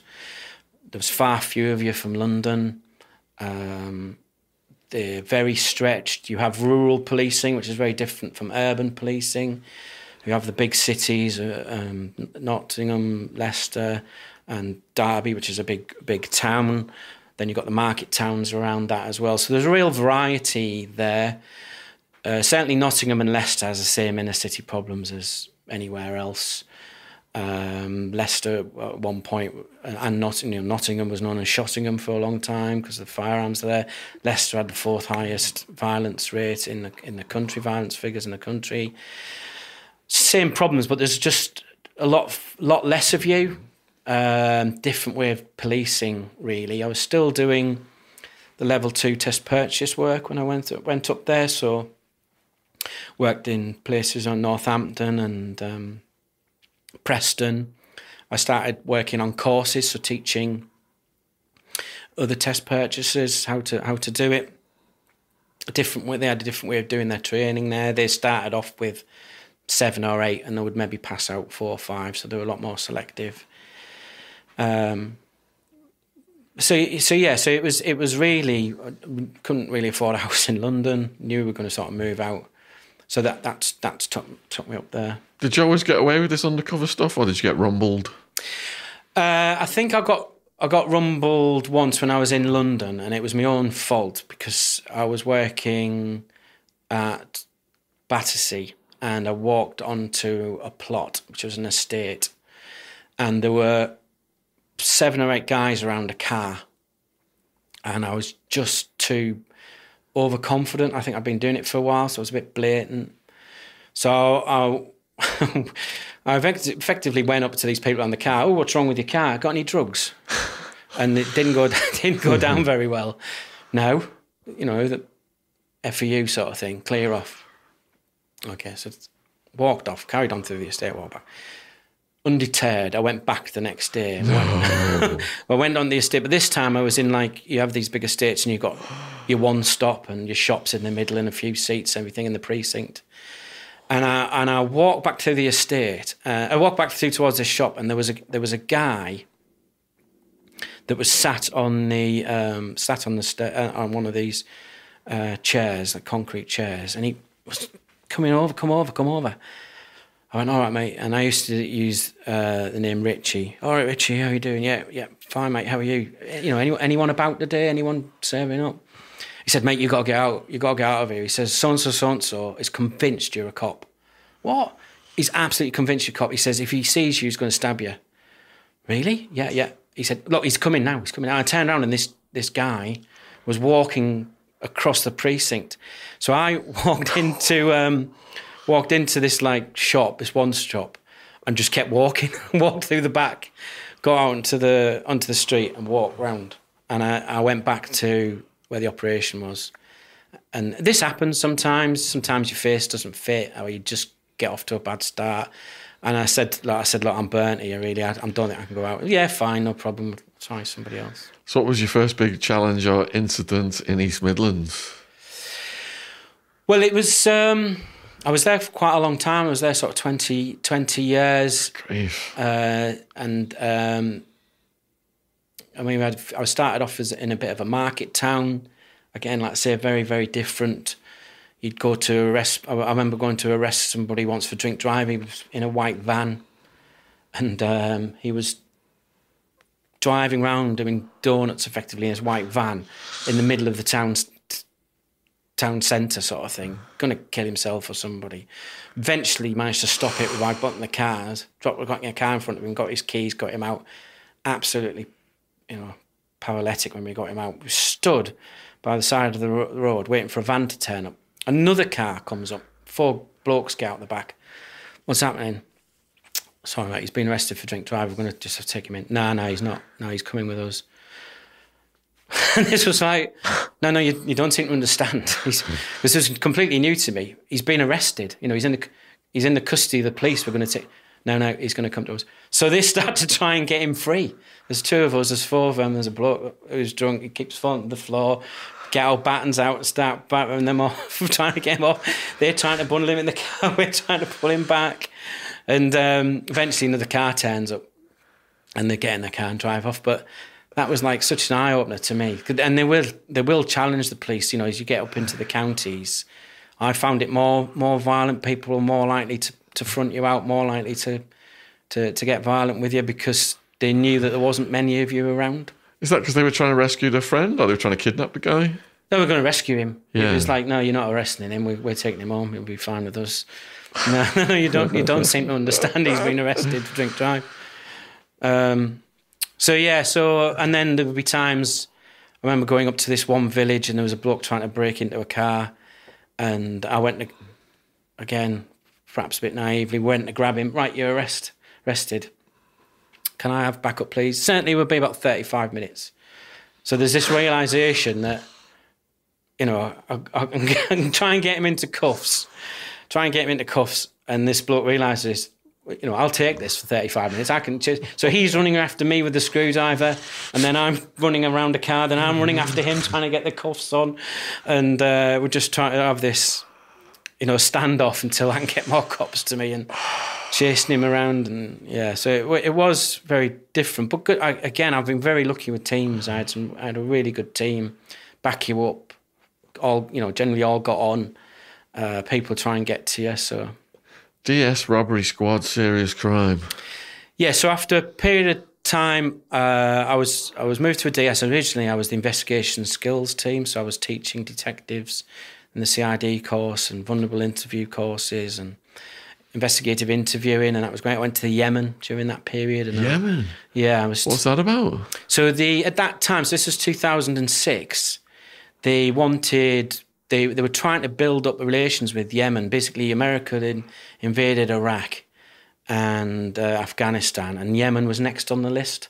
So they had a president there called Ali, Ali Abdul Salah. And it's all very tribal out there, and it's uh, what they call a green police, so it's part of their military. But the Brits and the Americans were trying to um, build bridges with the Yemeni government. So they arranged. Somebody said, "Well, we'll send you, we'll send you some people out that will teach your counter-terrorist police how to properly interviewing without brutality, which is generally what they did." So uh, myself and another DS from Suffolk, um, we went out and um, Sussex, sorry, went out. And we spent five weeks out there. We ran two two-week courses and it, it was it was really interesting. Uh, it's um, fundamental Islamic State. Uh, uh, still had the old in. We went to Sana'a, which was the capital. Um, we we when we go out there, realised nothing was done. We were starting from scratch. Uh, understood the tribal nature of everything. So Ali Abdul Salah was the president. The the Americans had said, "Right, you've got to have free elections," which was a joke. But whilst we were out there, the elections were on, so the UN were out there. Tensions were, were really high anyway. Um, but we, we ran these two courses. The police tend to, everyone chewed a thing called khat, if I'm to mention it, which is a leaf which has a bit like um, speed type effects. And they have these big pouches in their mouth. And the effect is that between eight o'clock at night and two o'clock in the morning, they're hyper. But we were working on Western time because they would all sit around and talk and everything. So we had to get them in the in a classroom at eight o'clock in the morning, and they'd all be more or less wanting to go to sleep because they'd been up all night on khat. Um, but we managed to run this course. We had a couple of good interpreters, translated all the British police, um, pink and fluffy, you want a better word, of interviewing into Arabic, and it worked quite well. It it did translate and the, the ways of doing it. So we we ran these two ran these two courses. We were on Yemeni TV um, when we were handing over, but uh, there, there was a few. So there was there was a riot that kicked off in Sana'a uh, because of all the elections that was going on, and we were in this hotel, and there was literally a riot out the front. And I'll never forget that how they work there. There, li- there was a, a liaison officer, officer um, military officer, and uh, he came to see us in the hotel as this riot kicked off, and there was literally things being thrown, and the windows were going through, and we're. And you, know, like carry on Khyber when the, the place is falling down, and everyone still would like some more tea, and yeah, it was a bit, it was a bit like that. And we were having these, these drinking this, these cups of tea and stuff. So how how did class go today? Oh yeah, it was fine. Smash bam, all these noise going off. And then his son was there, this military officer, his son was there. And uh, he said, um, I can't remember his name, but he said, Can you just go and check on the riot? And he went, Yes, Dad. And this military officer took out his pistol, handed it to his 16 year old son. The 16 year old son cocked it, stuck it in his back, and walked out into this riot to see what was going And then came back about five minutes later and said, uh, We think about five minutes it'll burnt itself out and we'll, we'll, we can move so it was really strange. And then we went to, we the only place you could, the only place you could get a drink, we once went to a Sheraton hotel and um, I love Americans and I love America. I've been there a few times. I've got absolutely no issues with them, but the, the, we, what we found over there is that there was a certain element that was quite rude. to people, and uh, we went to get this. Um, went to try and get a drink in the Sheraton Hotel, uh, and the, in Yemen, everyone walks around with an AK forty seven. Everyone's got this big daggers on their belt, sort of thing, and um, we were we were in this bar, and a and a girl, I presume American girl, walked past in a in a bikini, went up to the bar. So as blokes do, you sort of look up, then go back to talking. These two Yemeni guys looked at her, looked at her as well, and um, out of nowhere, this this American guy came up in, in just a pair of trunks and walked over to these two guys that had AK 47s on the table and started berating them for looking at his girlfriend. And what are you doing, man? What are you doing? To, what are you doing? Why, why are you looking at my girl? Why are you looking at my? He didn't come to us, but he had, and I don't. Fortunately, I don't think these two Yemeni guys knew what he was saying because they were just sort of looking at him and laughing. But I thought that is either a brave or, or really silly thing thing to do. So after that, we, we thought well, we're not going to get any drinks in hotels anymore. So we started using the embassies. So the British embassy served a bit of alcohol, and the American embassy did. Uh, and we made some really good friends there. The people in the American embassy were absolutely fantastic. Marine Corps were there. Couldn't do enough for us once we found out we were Brit cops. We used to get in, get get have a drink, and the, one of them said, "Oh, we're going on a. I think they called it a hack or something, but it's basically where you go running around." The the outdoors and someone leaves a trail using blue paint and you follow his blue paint. And uh, we thought oh well that'll be good. It'd be an it'd be an evening out. So we jumped into these met at the embassy jumped into these big four by fours. There was like a big convoy of six or seven of them drove out to this Yemeni police station and uh, parked up the packed up the vehicles in the front. And then everyone goes for a run and there's marines there. We talk to the marines.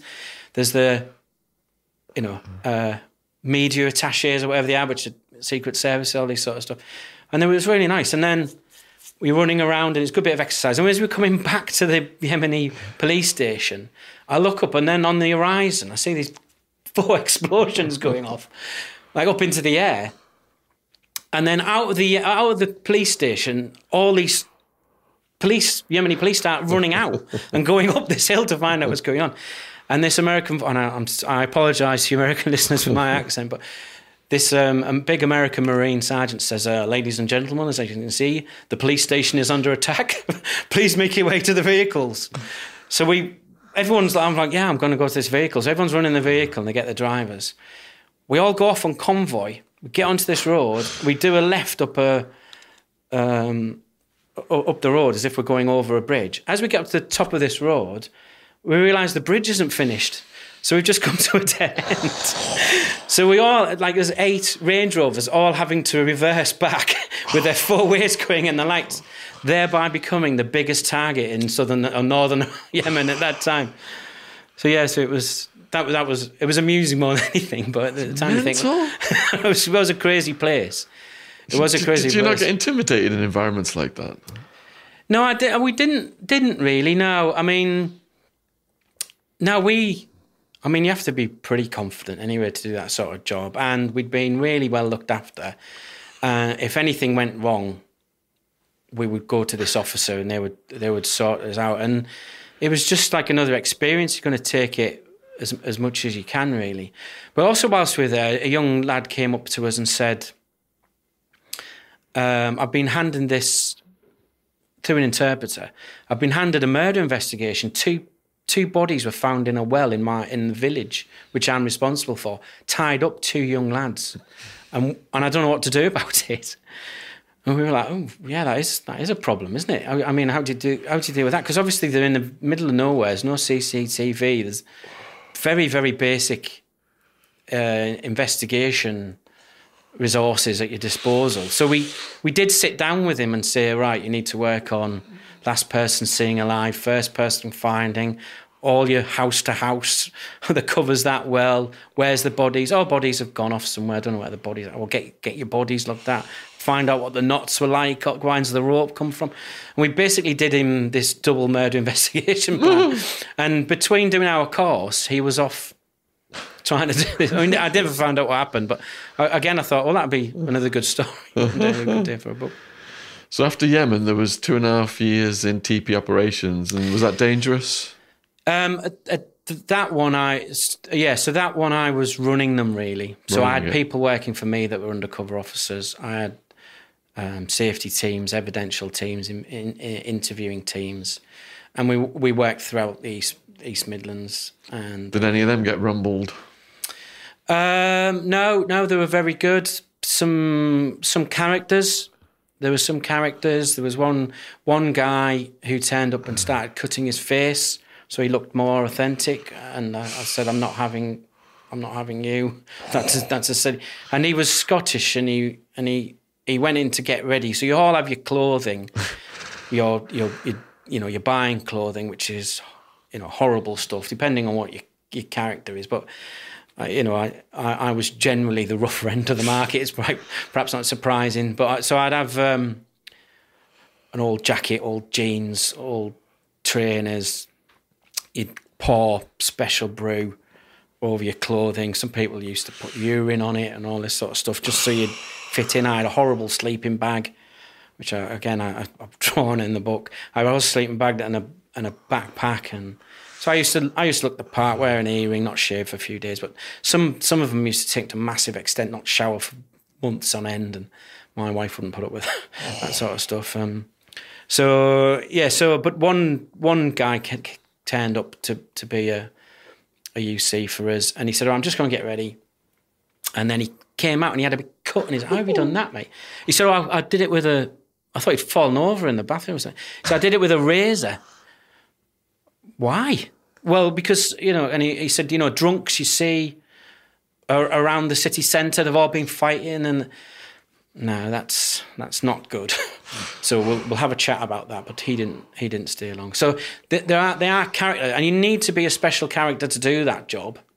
Um, and sometimes they, particularly if they're very experienced, they think they know best. But when you go up that level, you've got the whole picture, and if they go off script or they go out of their parameters, you've set them, that can cause loads of problems elsewhere. Um, but it was rewarding. You know, you get to the arrest phase, do 50 arrests, you know, over five or six days. You get a load of people through court that nearly always plead guilty because the evidence is that good. Um, so it's extremely re- rewarding. But the danger side of me, the no, I'm not really taking the risks at that point. Then you become the force knife crime lead. Yeah, so I spent a bit of time as a staff officer for the se- for the senior officer team, and um, yeah, so staff officer. So the, the the chap I used to be a staff officer for, or work with, he was. I think I I mentioned we had I had three friends that committed suicide, and unfortunately he was the he was the last one. Oh. But but years before that, when we worked together, brilliant brilliant guy as well, absolutely amazing guy. Um, I worked as as as a staff officer, so I used to help with him. Uh, and we went to a period in the city I was working with where we had eight knife murders in a six week period, which Young people. Two, two of them were domestics, so they're a bit outliers, but the others were drugs debt, young young black or Asian males, and um, that we would normally get that amount in a in a year, and we we had six in eight weeks. Over weirdly January February sort of time as well, 2017 or so. And um, yeah, so I, I came involved in there because there would always be a gold meeting where you would have the detective, the murder teams investigated, but they would always have a, a silver and a gold who a senior officer that'd be responsible as well. So we we met the families on occasions, very hands on. The, the senior officer team where I was working, uh, I remember um, a senior investigating officer that worked with the med team saying, if it wasn't for the skill of the surgeons, there'd probably be twice as many. Uh, and it was just got an absolute epidemic, really. Was it tit for tat between two gangs? Um, yeah, very often, or drug deals that have gone wrong, arguments over over money. So it sort of combined then, really. So I became um, knife crime lead for the for my, my force, but I was also the force lead for stop and search. So stop and search really, it it has its critics, but it's a massive tool for for, for a positive a, a tool for good, in my opinion, for police officers. Now it gets a bad press, but if it's there to stop young people killing themselves by searching them and taking that knife off the street, or even deterring them from carrying that knife, then in my professional opinion, it's worth everything that goes with it. But unfortunately, the, the stop and searches, just as we can reach this knife time epidemic, and this wasn't just in the East Midlands, this was London as well, because I used to sit on the national working group for stop and search and knife crime. Just as we got to this epidemic of knife crime, the government, in their wisdom, were trying to reduce the number of stop and searches. So I, I can name the politician if you want me to. Go for it. Yeah, so Theresa May was the Home Secretary at that time. And for whatever reason, I think she'd been badly advised. She was certainly listening to pressure groups, um, people like Stopwatch that were just as far as I could see, because I did go to a few meetings, just wanted to try and hamstring the police. But she she took a lot of notice of them when she was Home Secretary, and brought in this best use of stop and search scheme, which stated aim was to reduce the number of stop and searches by over regulating it, making officers um, over scrutinising officers for the stops and searches they were doing, over accountability. All it did is it, it, it made another layer of bureaucracy, mm. and it and it and it worked. So. F- cops, you know, 500 searches a month in a force area would go down to p- perhaps 30 you know, it, it did. It had a massive job. But meanwhile, and that was probably reflected across the country. Meanwhile, you've got knife crime epidemics, people being being killed with knives because partly, I think, is because the searches weren't being done, and there was the the element of um, the racial angle where young black male being disproportionately targeted. So what we would say to that is there were there were young black males were four times more likely to be searched than white males, but then young black males were four more times likely to be victims of knife crime. So that there was, in a in a way, it was proportionate to the threat that the police faced at that time. I can understand the if if you're a young black male in anywhere in a city and you're constantly being stopped by police I get that. And somebody is misusing their power there. That shouldn't be happening. It should be intelligence led. But the other end of that, if that person is known to carry knives or is known to be involved in knife crime or drug crime, then there has to be some way of dealing with that individual. But what was happening was cops, rightly or wrongly, were, were backing way off from doing stop and search because they were getting criticised. You know, officers, senior officers were pulling PCs into the, into their offices to say, "Why have you done this stop and search?" And and you know, and well, that, we don't think that was you know we didn't have the necessary grounds. So I spent a lot of time coming up with training packages as a, as a knife knife crime coordinator, stop and search lead, training packages trying to get cops to understand their what constitutes reasonable grounds to suspect, give them confidence in their in their training, understand behaviour, and you know understand understand what justifies a search, how to carry on any searches, how to record them properly. We did a lot of knife crime operations. I once um, put a knife arch in the middle of an estate, which and and put a knife archers at one end of the estate and drug dogs at the other, and uh, ferried ferried the people in the estate, and I had the the PCC with me. Came out, we thought it was great, and within two three minutes we were running around trying to catch people that are trying to dump drugs and knives we it nearly ended in a riot, if I'm honest, because the locals didn't take to it very well, and we had people in cars that were being shook and everything. Um, we managed to get everyone out safely, but it was the talk of that estate for for months, if not years afterwards. The fact that we would do that shows that we, we didn't have any no go zones. And I'll be honest, I didn't didn't do it again. I think the risk assessment would have been too much, but we did do it. And then people didn't know if we were going. You know, is it going to be next week? They're going to turn up with more drugs. Drugs. We used to do lots of knife searches, knife operations. We, we did a knife search on a bridge that used to join two estates. One estate would find, find the other one. We lit up these knife arches like a Christmas tree, then do searches. And we once found a military entrenching tool that had been sharpened on one end. A group would come over, saw the knife arch, dumped it, which was the real the, the, the X factor with a knife arch. Really, you, are very unlikely to get people going through it, but it it puts people off enough that they dump dump the stuff that they're carrying, the weapons that they're carrying. Um, yeah, and it was really rewarding rewarding work. Fortunately, that year we still had four more people die of knife crime, uh, which is four too many. But you know, we we were on a rate of of six in eight weeks. Rob, earlier on you said that the knife, from your experience, was extremely efficient. Yeah. Ending people's lives.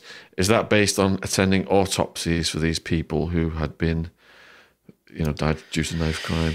Yeah, I mean the, yeah. See, I mean, it's just I mean, that was my own personal opinion. Mm. That, that's what I found. I mean, knives have been around for thousands, thousands of years, and they are an efficient tool mm. and easy to get, easy accessible, small. You don't need any skill to to use it.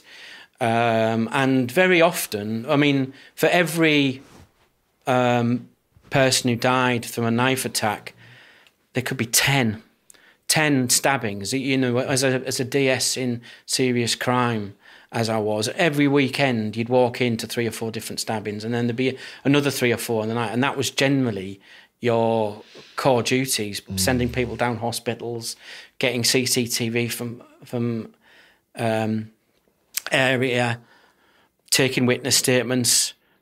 Was it, you know, baddie against baddie sort of thing, which means you'd struggle with the statements and all this sort of stuff.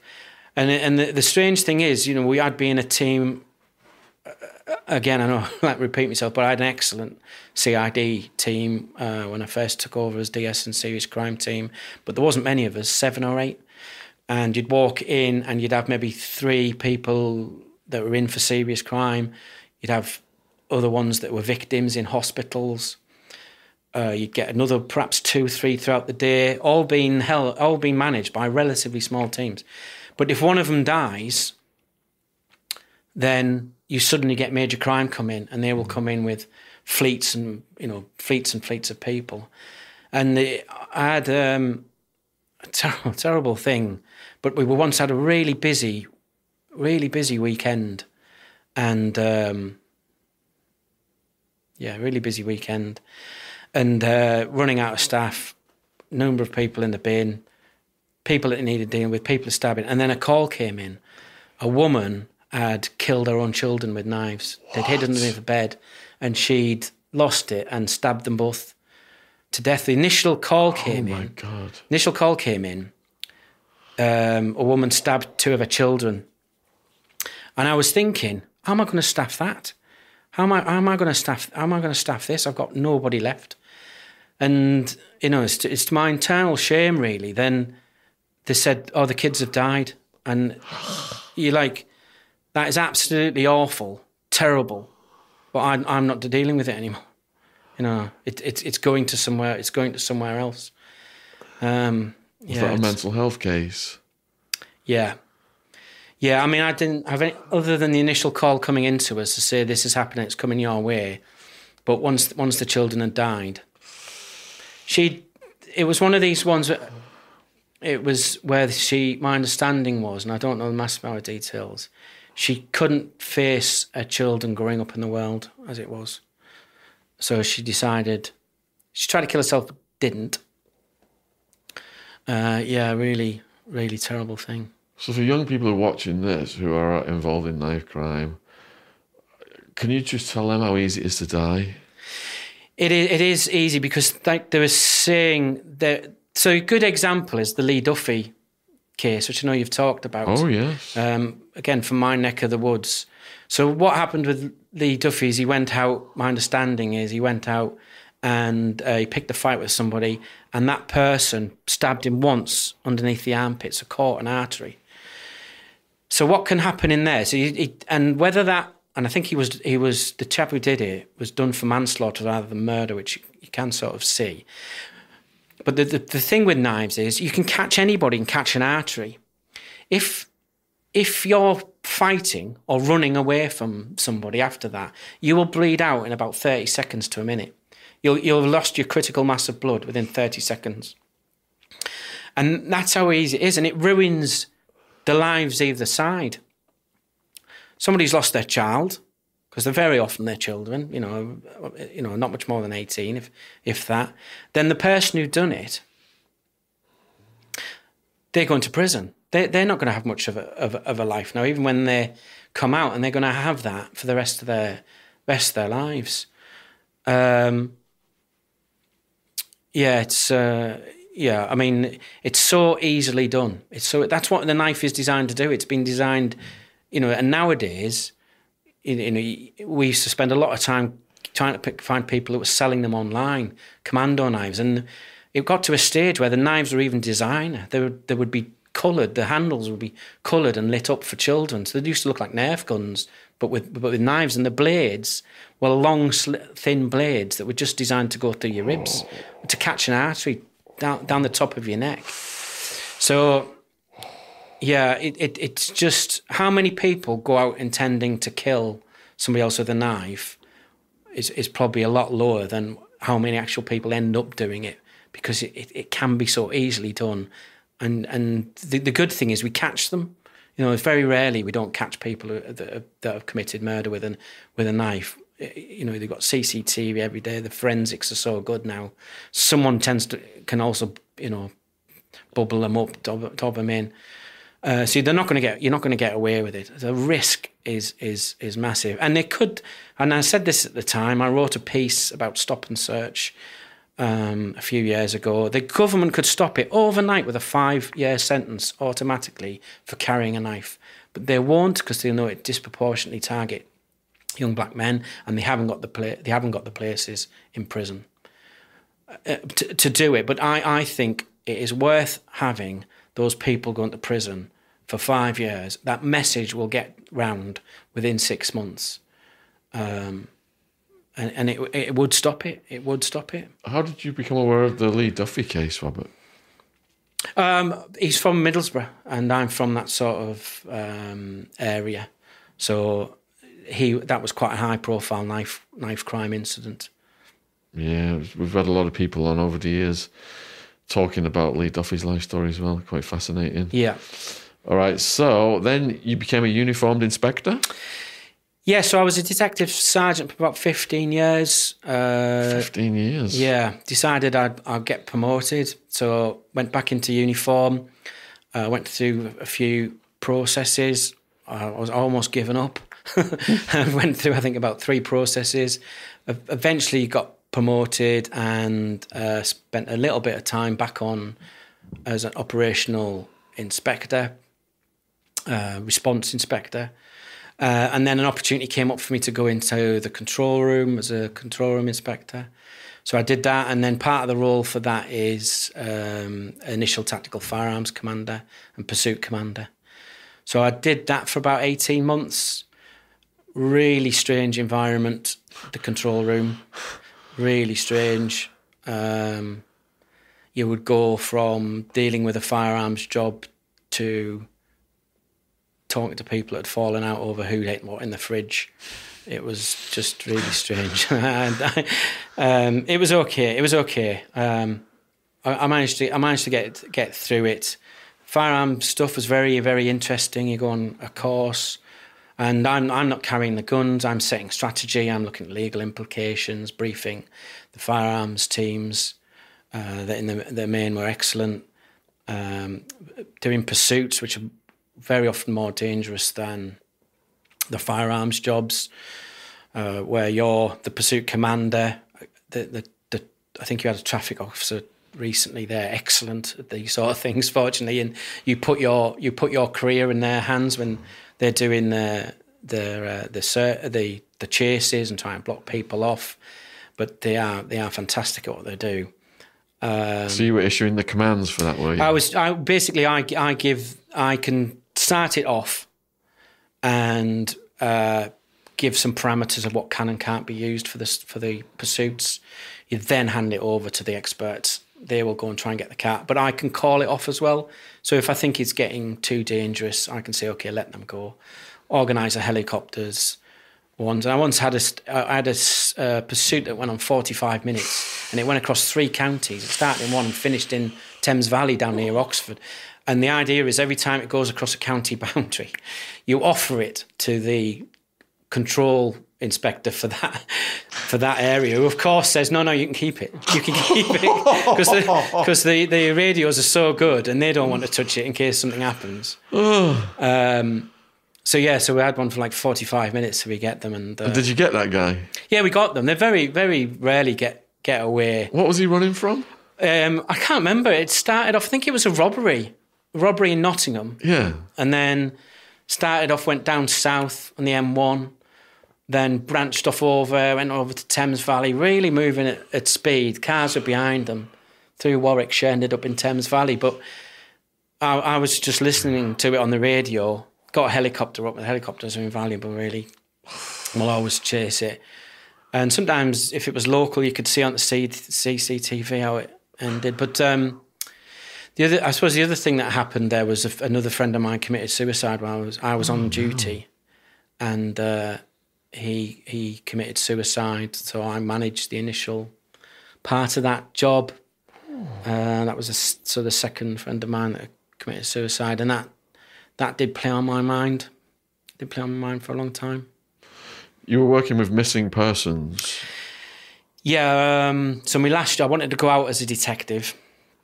So I managed to get an opportunity to go as a detective inspector uh, for my final year in the missing persons team, which was a real, real challenge. Not particularly well resourced, but if you speak to people, they will say, "Well, missing persons are one down from homicide, really, because a lot of people turn up death, an awful lot of risk, child sexual abuse, uh, girls going off from children's homes, being exploited, boys going off being exploited within the county lines.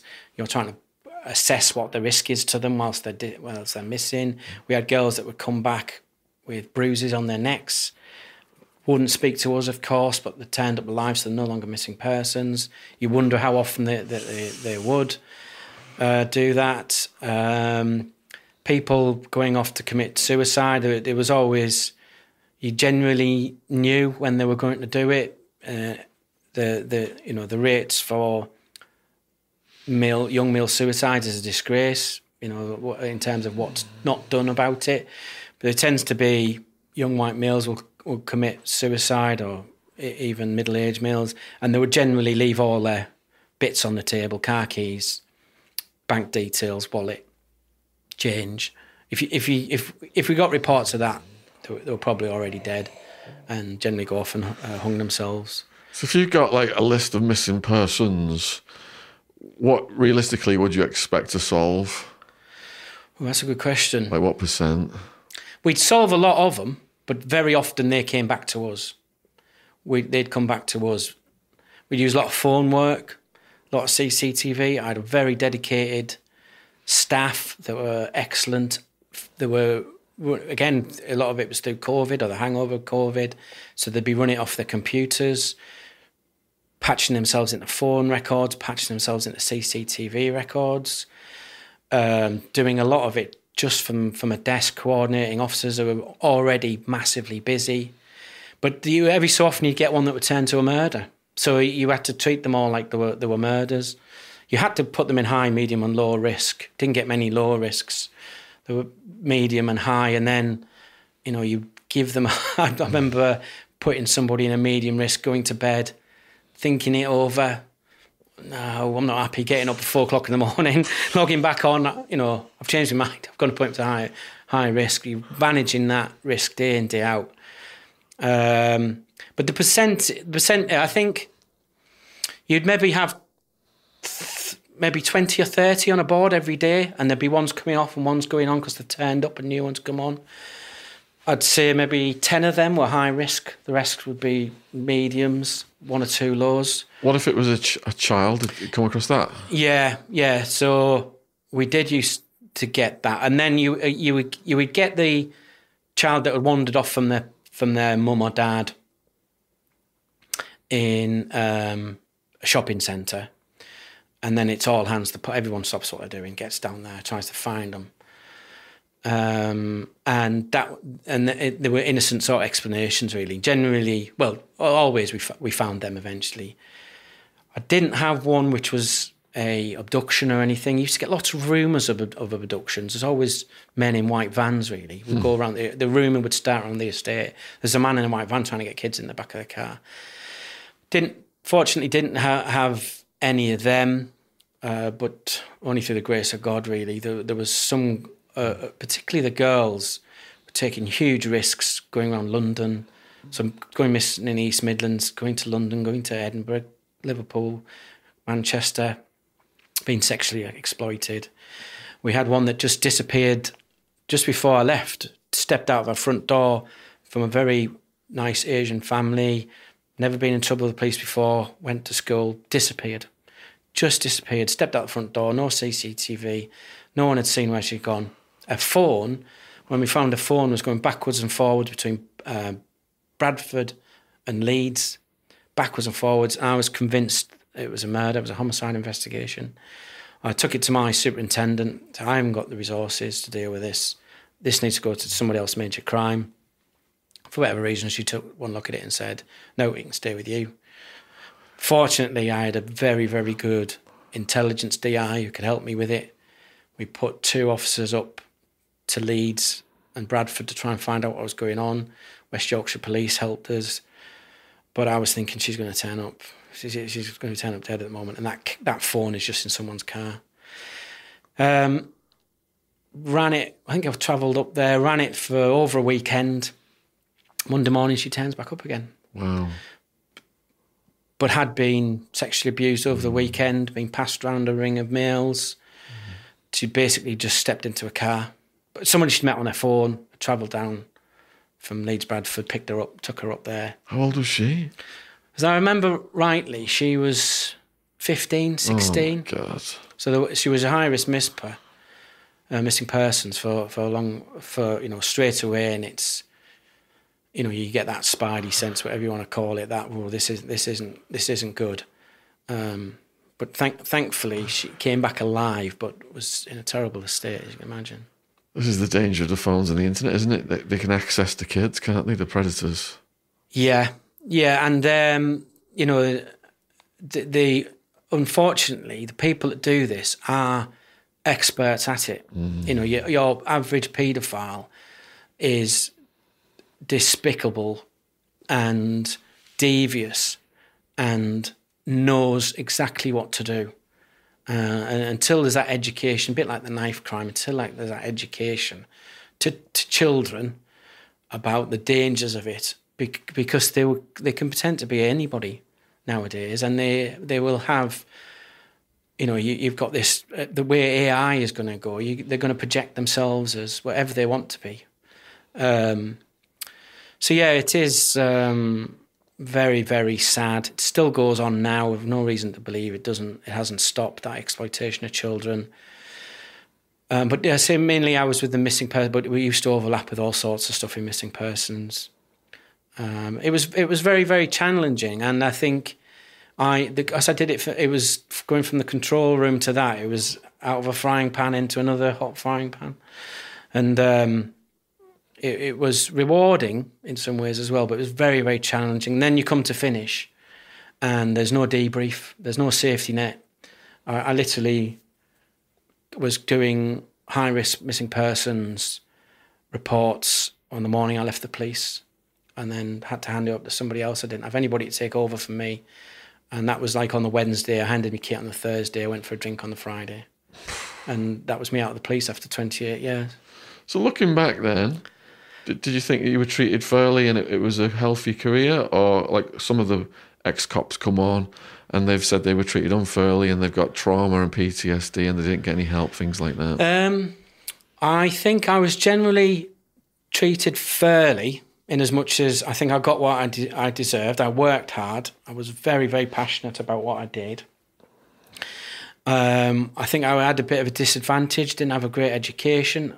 Increasingly, coming from the military was a disadvantage. As you as you as the police went on, it became more academic. Became more they want people university backgrounds.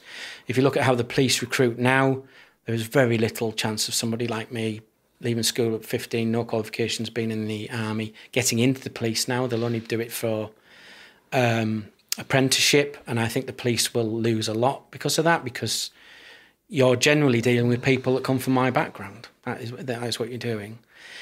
I don't. I, I wouldn't say I was treated unfairly, but I left with a lot of baggage. I had a very dark six months after I retired.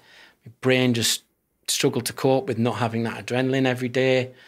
Um, Did things surface that you'd suppressed? Because you said, you know, you go into a situation and you're shut down from an emotional reaction, aren't you? Because you're looking at what could happen next, this, that, and the other. yeah, But once all that adrenaline has stopped at the end of your career, did did did the emotional, you know, things that you'd suppressed, did they come to the surface? Yes, yeah, I, I did. Yeah, when I when I first when I first stopped, so I, I came out in the Nov- November, and very very dark Christmas. Um, brain was just constantly going, wasn't sleeping. Um, I felt I was either going to choke to death or I had something wrong with my brain. When you said it was constantly going, was that thoughts? Was that images? Was it both? bit of both. It was somebody described me like the roulette wheel. Someone spun it, and then they, they take the ball out to say, right, you finished with the police, but the roulette roulette wheel still goes around, and you're trying to stop it, and it and it's not. So it was thoughts, images, guilt. You know, yes, I've done a lot of good things. I'd also done things where I thought I could have done better with that. Um, people that had died, and then the third person I knew committed suicide in the March, 10 days after they retired from the police. Um, it's, you know, the, the, the mental health side of stuff after the police. It, it's getting better, but even now it's at very early stages. Um, Flint House do a good scheme now for retired police officers for mental health, police care, very good. But there's, um, you know, a, a police officer commits suicide every two weeks. Oh my goodness. Yeah. That one that you said, your third friend, was that because they were going through that dark period that you were going through, do you think? Yeah, I think so. I think he'd suffered from depression before.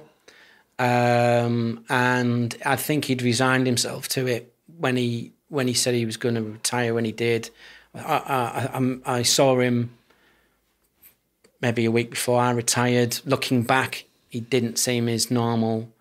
It's easy looking back in hindsight, but he didn't seem his normal self. And I think he'd resigned himself to the fact that that was what he was going to do when he when he finished. But um, I said he was a senior officer in the East Midlands, absolutely brilliant, brilliant man. Could have went on to done a you know a lot of lot of good. I'll, I'll never, no, I don't think anyone will know why he did what he did. What got you through your dark period then? Um, uh, mixture of things, mindfulness, which everybody sort of rolls their eyes at, but actually I found it really That's good. great. Mindfulness meditation. Mindful meditation, uh, medication. I was on medication for a bit because I had to see a doctor, and I, um, they'd said, "Well, we think just to get you through this tough period, go into a bit of medication," which I was against, but I did, and it, to be fair, it was a, it was a good tool in the box for the. Because a lot of people fall back on alcohol, don't they? Yeah, I, I was, I was never, I was never a heavy drinker. Um, I just took it. I just started to get me me brain in gear. So I was I was directed to some of the mental health support um, things that um, programs that the council had. Weirdly, that I thought were very good. Um, you know, very often I couldn't get out. It was a struggle to get out of bed, so I just do a few hours, uh, do some of the processes. Um, and it and it was a slow process. I went to, I took the kids to the Lake District. Uh, we went with our family. Glorious winter weather, weather in, in February, and um, went to Ullswater and Scafell Pike is in the distance They're covered in snow. And I was in a pretty bad way then, suffering from tinnitus, headaches, blurred vision, feeling dizzy. But I thought, I'm going to set myself a challenge. I'm going to walk Scafell Pike in six months. And I thought, right, I'm going, to, I'm going to, I'm going to do that, and that'll show that I'm that I'm well. So I went back, and the holiday was was was quite um, refreshing. Stayed in a lovely place, watched videos with the kids, uh, DVDs with the kids. You know, took it easy. but st- still, when I got back, I was back to the home life. It was still tough. But then it just started as the weather got better. I started to turn corners. I could do more, could get out more. Started doing a bit more exercise, um, and started doing a bit more walking. And then right, I thought the time has come for me to walk Scafell Pike. So took myself off in my camper van, parked up, and went and walked Scafell Pike. And I I put a thing on Facebook, and I haven't really talked a lot about that six months. The people I was close to were obviously aware, but I I put something on Facebook just for my police colleagues to say that I was pretty down when I when I came out of the police, but today I've done Scafell Pike. I promised myself I would do it, and the same strategy applies. You know, plan your way out, lots of little steps, and ask for help if you need it. Um, so yeah, so and and that that turn a corner. That was eighteen months ago. You know, now back working, doing the writing, which is Is that cathartic, the writing?